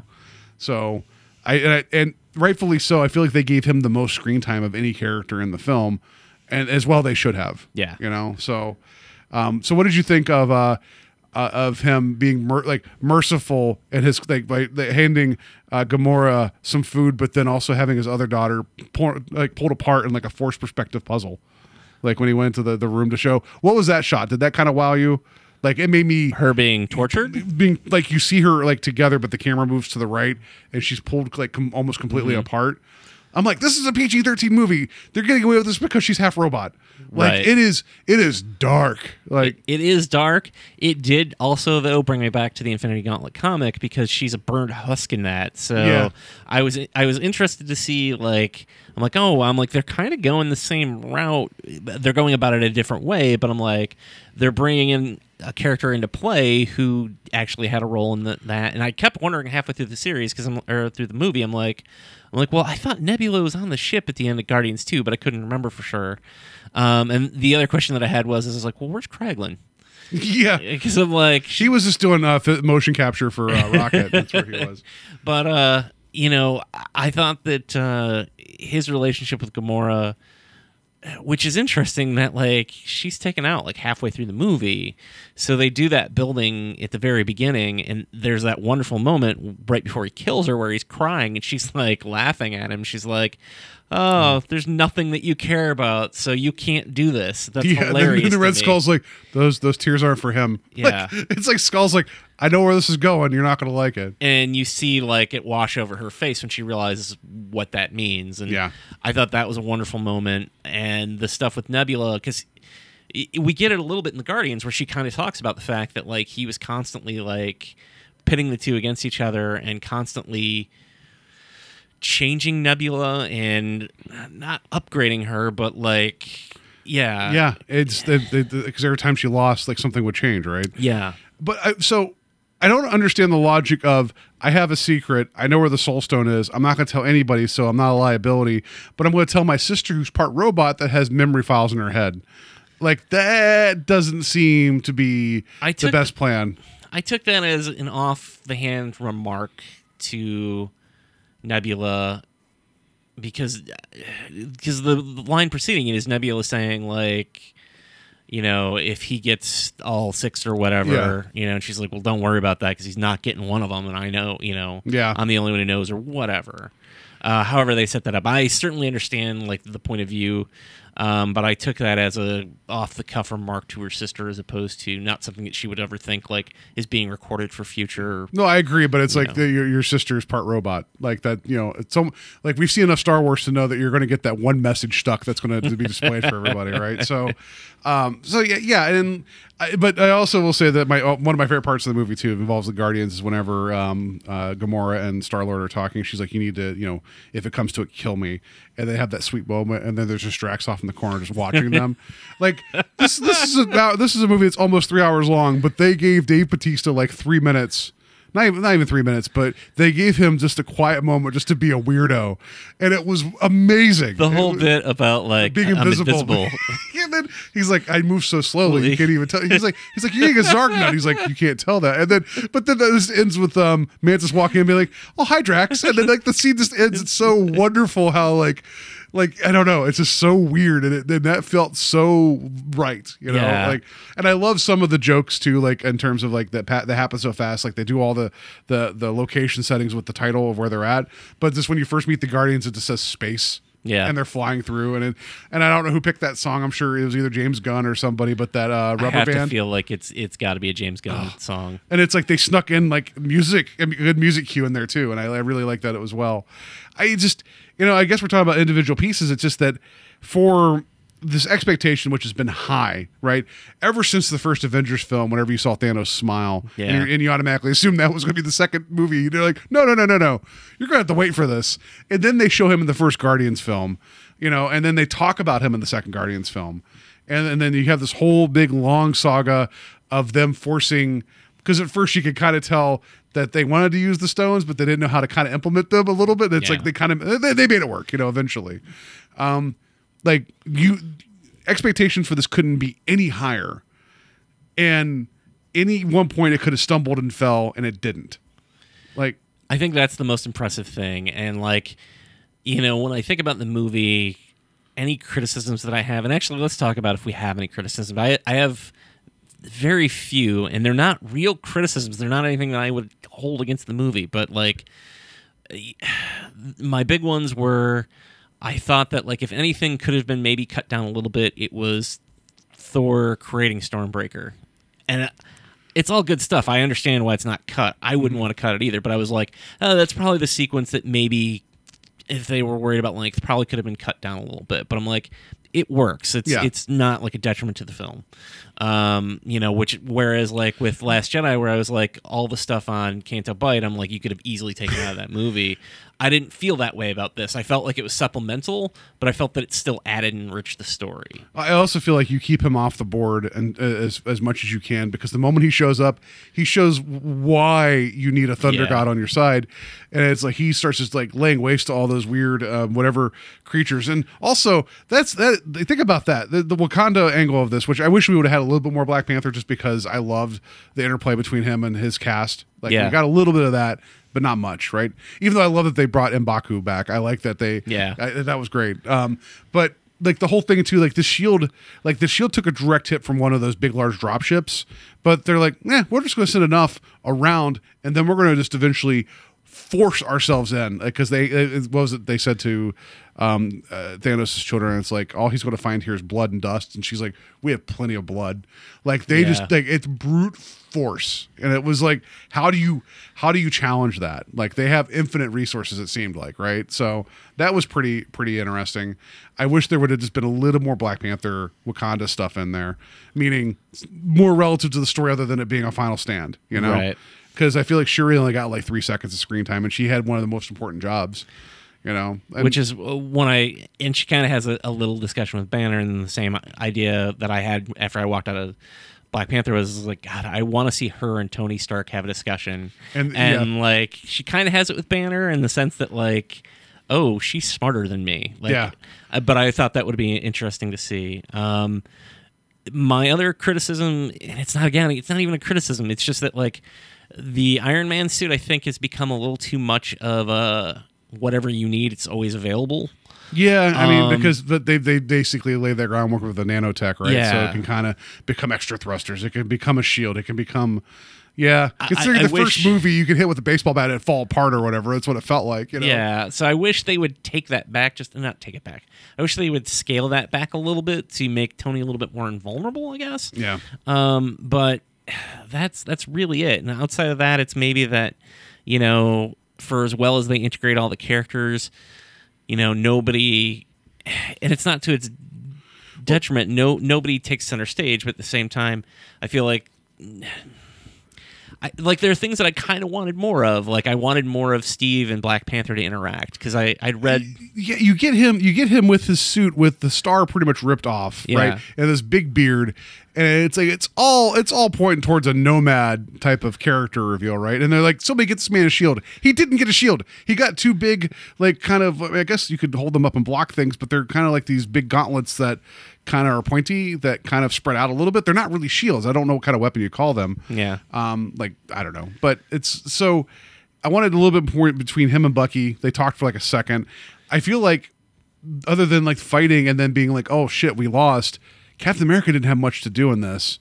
And same thing of like Black Widow, like she was Yeah. there and that was it, you know. And not that they need to have like the biggest of interactions, but there was like something a little bit missing there. Um, but if that means taking away from that, but giving Scarlet Witch and Vision a little bit more time together, Yeah. that makes sense to me because think about that. His We've- sacrifice at the end of the movie is far bigger. But Yeah. then, but then that even gets taken back, Yeah. and that is the biggest fu, is that she finally. So think about this, and I know we're going to go on long, but hey, this Infinity War. It's two and a half hour movie, so we're going to have a five hour discussion. To deal with it. Um, no, so the entire time Thanos keeps talking about being the one to make the hard decisions, be able to make the sacrifice, right? So you have him talk about how he can do this, and then the two sacrifices that you're talking about in the movie really are Star Lord not wanting to kill Gamora if the if opportunity shows up, which he delays it long enough to not do anything anyway, which makes you really wonder if he would have been able to like if if that wasn't a bubble gun the entire time anyway. and then also with Scarlet Witch not being able to shatter the Mind Stone to save everybody, like Yeah. so, but she eventually makes the decision. But they're, they're, they're, they're, it's these two sets that they don't want to, and Thanos is more than ready to make the decision, and I think that's a good parallel. Um, but then she does make the decision and kills Vision and shatters him, and then Thanos comes over. And he's like, "Oh, by the way, no, no, no, no, I got Doctor Strange powers now, green," Yeah. and this reverses it all, um, and then just rips the stone out of his head, and it's like. Damn, you know, which I saw that coming because like he has the power of time now. Like it doesn't matter. I do think it would be funny though if every time he used it from power from a different stone, if he just said the color green. yeah. Like he goes to alter space like blue, you know, purple, you know, like um so yeah, then he just he brings back the stone and then he puts it in and he completes this thing and then basically I just I it's almost like especially whenever she's using her uh witch powers and trying to hold him at bay whenever she's trying to overload the stone, you could tell Thanos is trying I it's like it's almost like he it's it's like those people that set challenges for themselves like can i withstand this? Am i that strong? Like he doesn't even have to even do that but he still maybe it's in his mind where he feels like he still has to make the effort to prove it you know? I don't know like like even the comics it's like you know he doesn't have to do half the stuff he does it's just more as a show that he can and that he is in control Yeah. you know? And also maybe there's some type of in- like twisted joy showing that everybody thinks they're going to win and he just plucks it out the last second you know which is what he did to thor too you know? And then also like we were mentioning um, things from the trailer that show up in the movie. Whenever you know Rod, steve rogers captain america's holding on to the gauntlet like trying to challenge like challenge thanos he just punches him in the head and puts him down. It's Yeah. like like think about that in the trailer. You see that section where he's screaming in defiance not knowing that within one second later he's just going to be down on the ground punched out you know? Because it gives you that hope that like oh captain america can stand up against all the forces of the universe you know? Like i yeah it's just um that is just a brutal like laying everybody in waste and then and then he had all the stones at that time. He could have done it but he waited he waited till thor challenged him Right. you know? That's man that is like that's dark. Because you think like for me if it's a video game i get all six or everything i'm going to press that button immediately possible and and meet my goal. And so what did you think of the brief flash that that gauntlet is messed up after he did what he did? What'd you think of that? I wasn't sure because I've only gotten to see it once. I wasn't sure at that time because I'm like, oh, I'm like, it's mm. it's smoking and it is jacked up. Yeah. So I, at first I thought like, oh, maybe it's because Thor succeeded, and then I mm-hmm. realized no, it's not because of that. So I do wonder. I mean, obviously, it'll be there to put things back together. In well, they kind of hint 4, at the but- Forge planet that because they said, "Well, you made the gauntlet," Yeah. and and they you kind of see that that Oh, form that's true. I didn't even think about that. That there's the second one is sitting there. It- well, they, they could make another one possibly. I don't know, you know, but um, I also like the idea that's basically they're they're using this cosmic forge to make something that's that's possibly capable of holding all that power. That was a good way of kind of explaining all of that. Yeah. Um, but yeah, that that gauntlet is jacked, and then you see at and so here at the end of the film. You know, the, which is like seconds later, because Steve Rogers is just like, "What has happened?" Like everybody's just all kind of quiet and somber. Spider Man's dead, and we're all sad. I'm bawling my eyes out. I'm not crying. Yeah, I'm crying. Um, actually, I didn't cry because the theater I was in the first time was terrible, and it yeah, wasn't you just said you were going to talk about it that. wasn't just one group of people. So I usually, you know, if it's just one, I'd be like, "Hey, could you keep it down?" You know, uh, but it was like people to the right of me. they were just chattering every so often, and then the people to the direct left of me, in front of me, were chattering, and then the guy to the to the left of Mary was guffawing like a donkey, and then would uh, and then every so often be like like when Was when, he like, he was, you know, um, and whenever Stark got stabbed by his own, you know, nano spike or whatever, he's like, "Good, like, shut the heck up," you know, like. And the other thing that, that so bugged me because people were just chattering. I, the people to the right of me, this bugs me most of all because when I first got to the theater, I chose my seats and they were they were sitting far away and they, they and they literally looked at me like those look like pretty good seats and they sat like three people from me and I'm like why did you choose to do this? And then they talked to me a little bit before the movie began. I thought, you know what? They're acknowledging me as a human being. They're not going to be assholes. Assholes. You know, like it was, Yeah. and and but the weird thing too is on top of all that, whenever there was big moments on the screen, generally people get quiet, like a bunch of babies watching something. They they distracted enough, and then they go right back to what they're doing, and it drove me mad. And so my wife was angry, uh, and I was trying to talk her down. And then um, I told her I was like, "I'll tell you a joke when we get out of the theater. I'll tell you a joke that'll make you feel a little better." So we get out to the car, and I looked at her. I was like, "If only Thanos would have snapped his fingers earlier, and half that theater would have went away, I would have been a lot happier." You know. and even if I was amongst that half, I, at least I wouldn't have to put up with them anymore. That's fair. You Yeah. you win either way. Yeah. So into the film. You have Thanos on Farm Planet, wherever he's at, and he's just kind of like, you know what, I did, a, I did a good thing. He looks off in the distance, which is the ending of the Infinity Gauntlet comic, Yeah. but twisted, right? And then this, this is the thing that you may not have thought about that I wanted to bring up to you. The credits were just black screen, white credits, and just music. There, this is the most plain and direct credit sequence that they've ever had in a Marvel film. Because usually they have like something fun going on or something images wise. There was nothing in this. It was almost like watching the names of the dead go by. Right. And it was a purposeful choice, but most Marvel movies, I mean, even if it's a serious film, even like Black Panther, the end of it has all the animation and stuff of like, and you hear the music, there was nothing with this movie. Like, did that, I don't know if that you thought about that at all. Like, they, they set it up with like, that it's, it's somber. You're going to sit here and think about what just happened. Yeah, I mean, I didn't think about that aspect of it, but the one thing that stuck with me is this is at the end of the movie. Like normally it'll say like Captain America will return or the Avengers will Mm-hmm. return. At the end of the movie, it said the Thanos will return. That's all they said. That's all it said. And then you got your little post credit stinger with uh with Sam Jackson it, with one of the best line readings ever. Like, Yeah. uh, um, but then they hint that Captain Marvel's coming, you know. But they almost got Sam Jackson to say one of his catchphrases, and that was kind of great how they played with that. but you know, the thing that I was, I thought that was interesting that. uh I I just thought Maria was gonna go. I was like, "Oh, she's gonna go, and he'll Yeah. still be there." And then when he started going, I was like, "Whoa, I didn't think." Yeah. that- yeah. So, um, I do wonder though, like what their plan is, because I, again, the movie's so packed that I can't be like, God, should have had Sam Jackson as Nick Fury in there too. But I, I feel like he should play some sort of a role in the sense that like he's the one who brought them together. Which I mean, so with with the, him igniting the you know the cosmic pager, Yeah. That I don't know why it has the logo of Captain Marvel. Whatever, fine, that's fine. Colors, sure. I'm sure that that text rate like is probably crazy for that pager. You know, like North Coast PCS probably charges a lot or whatever for that, right? Um, people have been asking me, they're like, well, if this Captain Marvel person is supposed to be so powerful, why is he waiting till now to pager?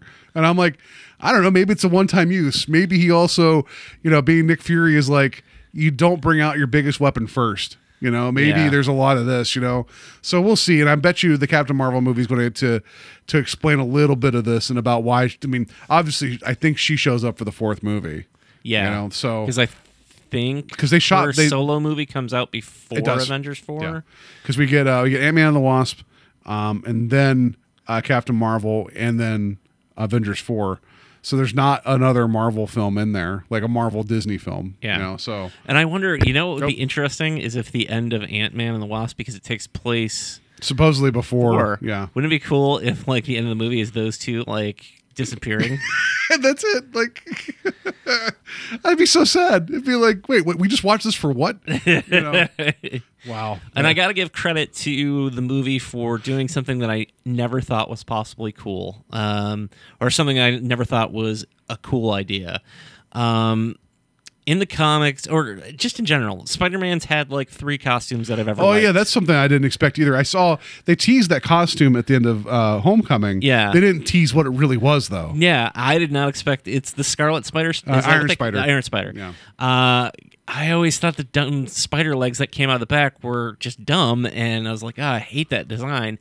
And it worked great in this movie. I, I, I like that that it. Peter freaked out. He's like, "What are these?" You know, like, um, yeah, like the Iron Spider, which that is something that was developed for Parker during the original Civil War comic. Yeah. that Stark built for him. So it's again, it's one of those things. Credit to the to the marketing people that they did not show they just show, again think about the trailer. They show him on the space donut for a second Yeah. and, and the suit but that's like moments before the parachute uh, deploys and he gets pulled away. So again you're, you're seeing this like heroic moment but now you've seen the movie you realize he's just about to get like you know almost get taken out because he's supposed to go home because stark didn't want to have uh you know that guilt of sending parker into space you know? Um yeah like i didn't expect the iron spider suit. It was awesome. Uh, i also liked it too like they, they gave they gave spider-man just enough like shit to say. Like like he's on Titan, whenever all that stuff's happening, he was like, "I got you, I got you." I'm sorry, I don't remember anybody's names. he's just like going through. The only thing I wish they'd stop doing is him saying the really old movie. Yeah, Because Yeah. like, I get it, I'm old. yeah, that was funny. Um, but yeah, I just I don't know. I guess we can keep talking about our favorite moments, but I mean, it this movie maybe doesn't have the same emotional punch for me, just just because as a comic book reader, knowing that the the hot potato that is the Infinity Gauntlet, it's it's one of those things that it can easily be reversed. right. Um, so some of this is just shocking in the sense of like, oh wow, this these guys aren't going to be quote unquote in play for this next movie. Doesn't mean they're not going to be back, but you know, like so some of that isn't there for me. But I also now have enough faith that since the since the people involved double faked us with some of the expectations that this next movie cannot go any way like we think it's going to go, and there has to be significant, not significant loss, but there there's going to be loss, Yeah. like irreversible loss. And now it makes you wonder with who's left, like who's going to go out of that, you know? So I don't know. Like they they exceeded my expectations, and they also, aside from me ruining the movie, part of the movie with Wikipedia, I did not see a lot of this coming, which is amazing in this day and age, especially for such a, a, a hyped like movie people are looking forward to. Yeah, and it's it really is impressive. Like I know a lot of people today say like, "Oh, you know, the big budget films are kind of eating away at everything else and it's making it harder for smaller films to get made and you know, uh, people want to go back to a time before the comic book movie and uh, at the same time though, like the fact that they there's nothing that can compare to this at this point. Like No. they're they're you know even if you look at Star Wars, I mean, there's you know nine movies at this point. I guess Han Solo will be ten, but like that's still half of what was put out in ten years by Marvel. Yeah. Like that's that's incredibly with, impressive. with a, a, a pretty much high level quality. Um, I guess in hindsight, you can look at some of the ones that maybe you didn't like as much, but generally, even even the quote unquote worst Marvel film, still a pretty damn good movie. and that's what I was saying about like Age of Ultron is like okay, Age of Ultron's a, a B minus, whereas you know the a lot of the other movies are A's or A pluses. Like it's eh, my least favorite of all the movies is Iron Man two, and that's their second movie.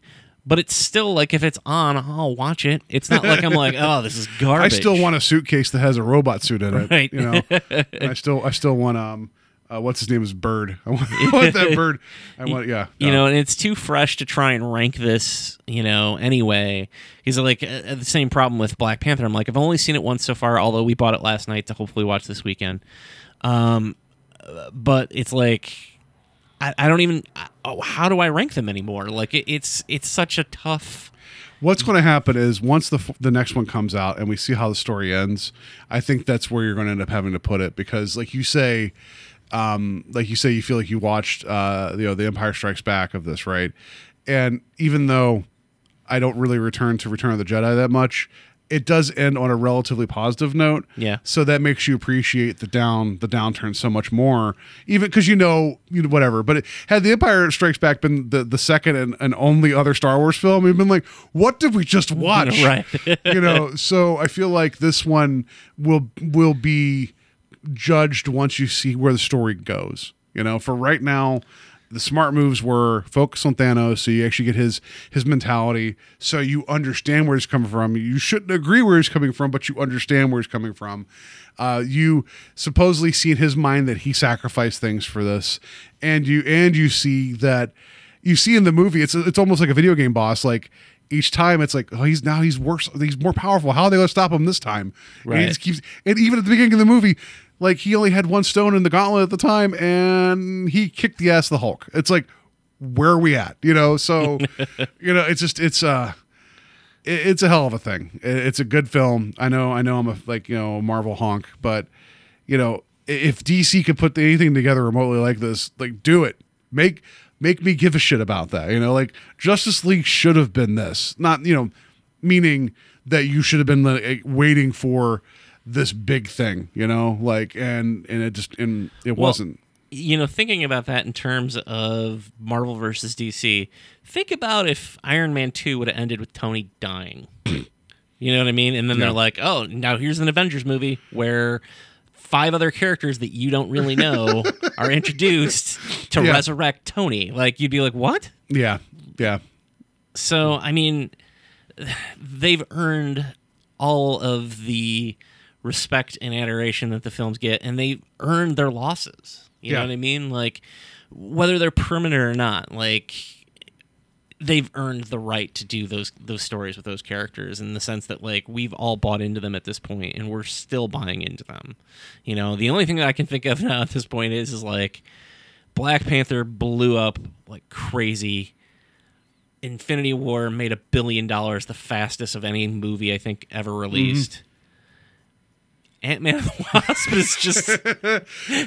I'm know, sure I- they're like, I- I bet whatever it does, who cares? It's, it's you know, it's going to pull more than the first Ant Man, just Yeah. because I think I think people come around to it eventually, and then because like you had let's think about this, like you had Black Panther, like like maybe two months later, Infinity War, and then um, Ant Man and Wasp comes out in July, which that's another two months, right? So eh, I'm sure whatever like people are going to want to people are going to want a fun adventure after what we just went through and this is going to be you know the the you know the cure for what ails you and i think it's going to do pretty well But you know what's impressive about Black Panther? When we were buying our tickets for Infinity War, somebody was buying a ticket for Black Panther. yeah because i mean it, it's still in the theater still in the Yeah. theaters. I mean, we it just came out on digital uh, this week, or maybe it came out on Blu-ray, Blu-ray No. too. But we bought it in iTunes last night.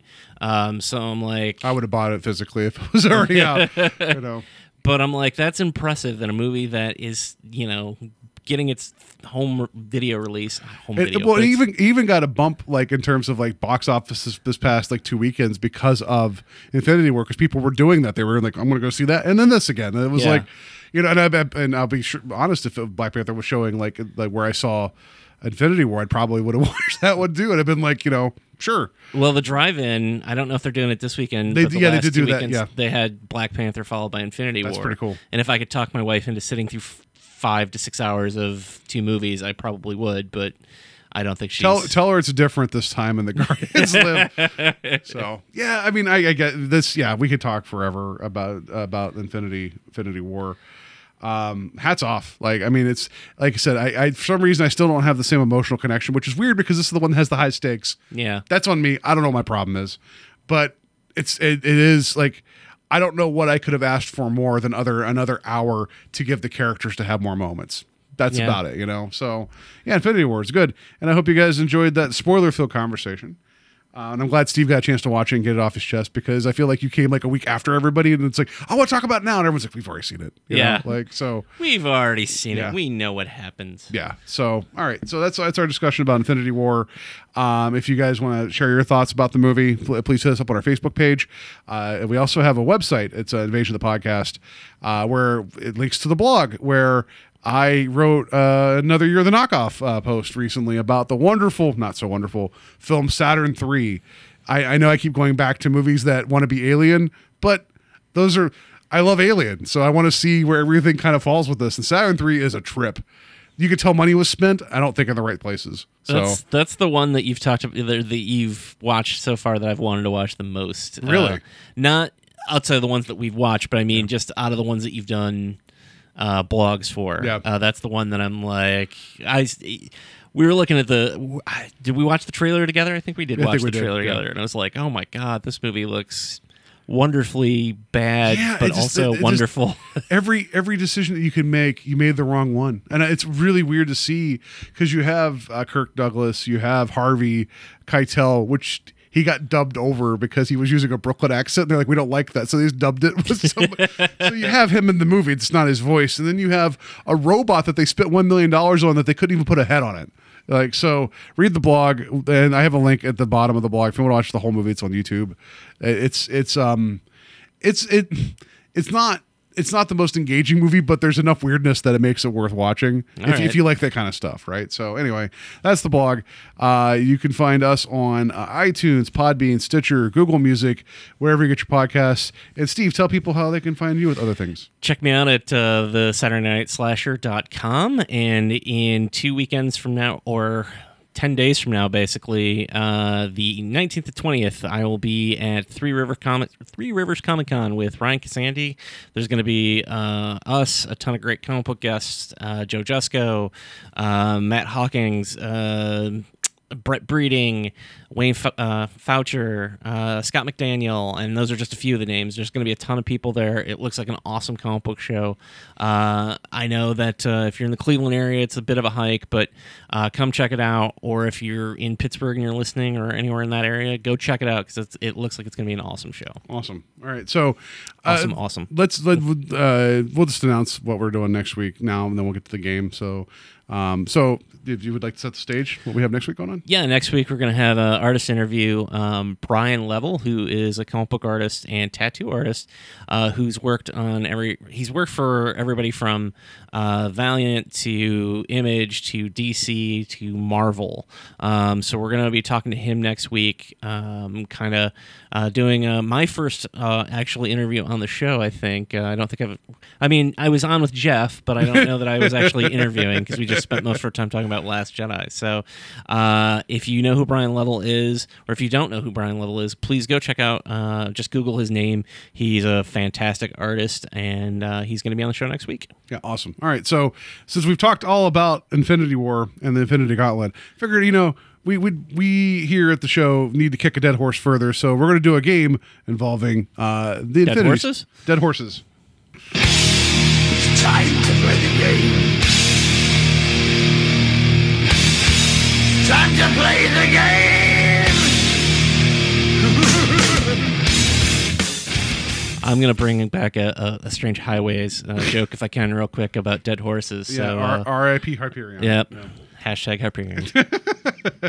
All right, so um, this this game it's it's trivia, um, but I wanted to do something specific about the Infinity Gauntlet. So what I've done here, uh, the Infinity Gauntlet has six stones, right? All right. So there are six stones, and then we all we, kn- we now know that when you use them, you have to yell out the color of what you're doing when you use it. Um, like orange as you take souls, right? So I have three questions per stone. awesome. Um, so uh, you'll you'll see how this goes. So I'm just going to say if you get two out of three right, you now own the stone. You can do what you want with it. But All right. all right. So first one up is space stone, blue. So here's your first question, and these are all involving space ish questions. So you'll see what I mean. What is the name of the weapon that Alan Rickman's Doctor Lazarus uses as part of his catchphrase in Galaxy Quest? Uh, I know everybody loves Galaxy Quest. I've only seen it once. Oh, okay. And it wasn't my cup of tea. I think it's mainly because it's Tim Allen, so I think I hold that against it. That movie's so so much fun. I, I have to revisit it. I- Is it like Eureka or something? I don't know. he says, "By Grabthar's hammer, I will avenge you." So Why- I- Eureka. Eureka. sure. Eureka. I have found a I have found a way. So all right. I thought you would know Grabthar's hammer. You should give out Galaxy Quest a chance. It's what if you just get if you just just accept Tim Allen as, as a stand-in for Bill Shatner, it, it just you it just melts. Like you, you don't worry about it. It's fine. I remember Alan Rickman being really good in yes. it. Yeah. All right. So next question. Um, see some of this. I just I think you know this stuff. That's why I was like, uh, uh, what was the name of Chris Parnell's doctor in Thirty Rock? Uh, Dr. Spaceman. Yes, Doctor Leo Spaceman or Doctor Spaceman. uh, when Tracy Tracy Jordan's asking for Doctor Spaceman, And Tina Tina Fey's character's like, I don't think that's right. And it's like, Hi, I'm Dr. Leo Spacheb. And she's like, I owe you an apology, Tracy. All right. Um, who who was the bad guy? And I'm just going to ask for the actor. You don't have to give me the name. All right. Uh, and Mom and Dad Saved the World. Oh. Oh. I could see his face. That's the ticket. Oh, is it Jon Lovitz? Jon Lovitz. Yeah. Oh, why was I thinking? Um, oh man, I was thinking uh,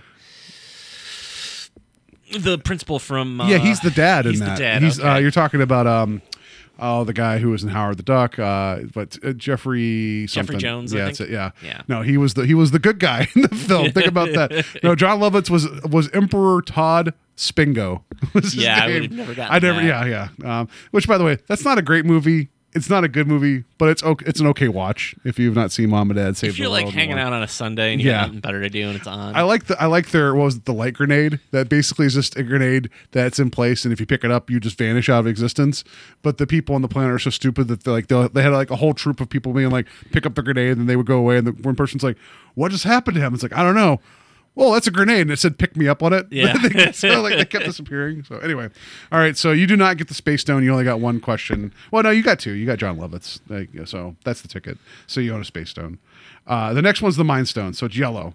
Um, whose brain got removed in the original Star Trek series? Ooh. Um. People people say this was the worst episode of the original run and almost got the show canceled. I feel like it's Spock, isn't it? It is Spock. The Okay. episode was called Spock's brain. So, and they they put like a little cover on his like face, and they they had his body searching for his brain, if I remember right. Yeah, and what's funny is is that I'm like I feel like it's Spock, but I'm like that seems too easy. Like I'm like was it Sulu? All right. So, uh, who is brain of Pinky in the Brain supposed to sound like? So what? What? His oh, it's it's uh, uh, Maurice LaMarche doing um, um, Orson Welles. yes, that's correct. All right. And what is the name of the judge and Harvey Birdman that can control people's minds? Oh man, I haven't seen Harvey Birdman in forever. I had it on DVD at one point too. Oh, I'm not gonna get it. It's Mentok, the Mind Taker. Woo. Yeah, all right. So you got two. So you got the you got the Mind Stone. All right. Next one up. I'm Uh, glad there's a curve. Yeah, yeah. Uh, I just figured two out of three, you get the stone. It's fine. That's what. That's what. The, you don't see Thanos. He, there was the trivia component of the movie that you didn't know about. He had to answer questions. So reality stone. It's red. Um, what was the name of the separate continuity that Marvel tried to launch in the '80s? There was a separate comic line. That Yeah, was filled- it New Universe? It was New Universe. I keep hitting the microphone. I apologize. I'm taking notes here. All right. Who sang the catchy one-hit wonder "King of Wishful Thinking"? Uh, oh, I can hear that song in my head now. because they're they, they they're they're pursuing the reality that they want, not not the reality of what's going on. the king of wishful thinking. I can picture them and I can hear the song, unfortunately, vividly in my head. I want to say it's was not was, but it's not. It's not. It's not. Was not. Was. Ah, you're gonna have to tell me. It's Go West. Go west. All right. And what was the name of Wayne's ex girlfriend in Wayne's World that would not accept that they had broken up? Oh my god, I'm blanking. Um, uh, uh, um, She bought him a gun rack. yeah, I know because I always do the ah. Um, Remember, uh, Garth saw her at the dance club and called out what she was and said, "So and so alert." yeah. Uh,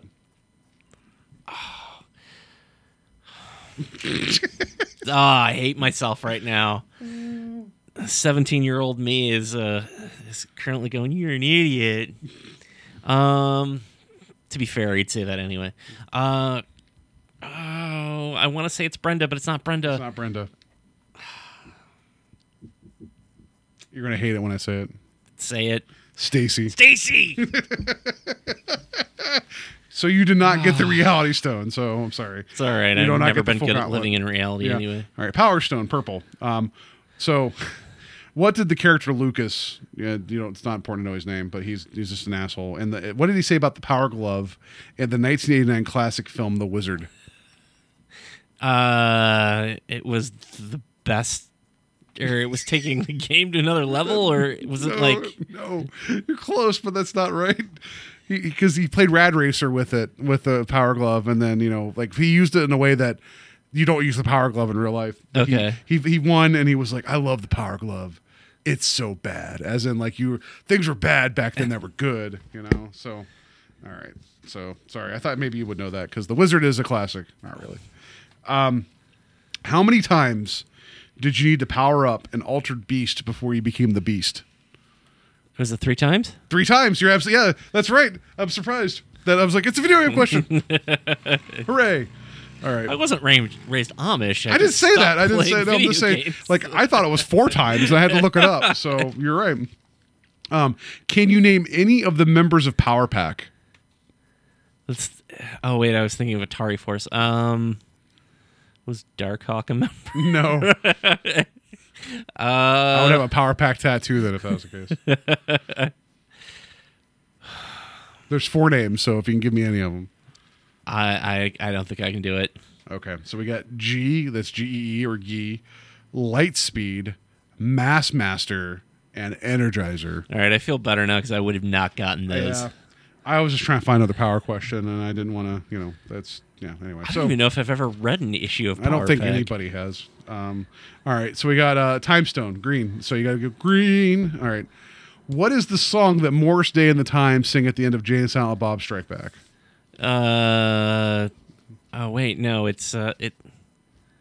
It's the only song that Morris Day and the Time are known Yeah, for. um, I, I want to say it's Jungle Fever, but it's not Jungle Fever. It's uh, Close. I'm I'm trying to picture my. I have the soundtrack on my phone. That's what's. Uh, God, why can't I think of this? I'll, I'll, uh, you got the you got the word jungle part of that. That, that part of that's right. Uh, it's not Jungle Boogie. It's um. Oh we oh we oh. I want to know you. Jungle Love. There you go. That's right. All right. So all right. What is the average lifespan of a replicant, the Nexus Six line in Blade Runner? Like Roy Batty and company. I wanted to say it's 30 years, but I know that I'm thinking now of um, Logan's Run. Um,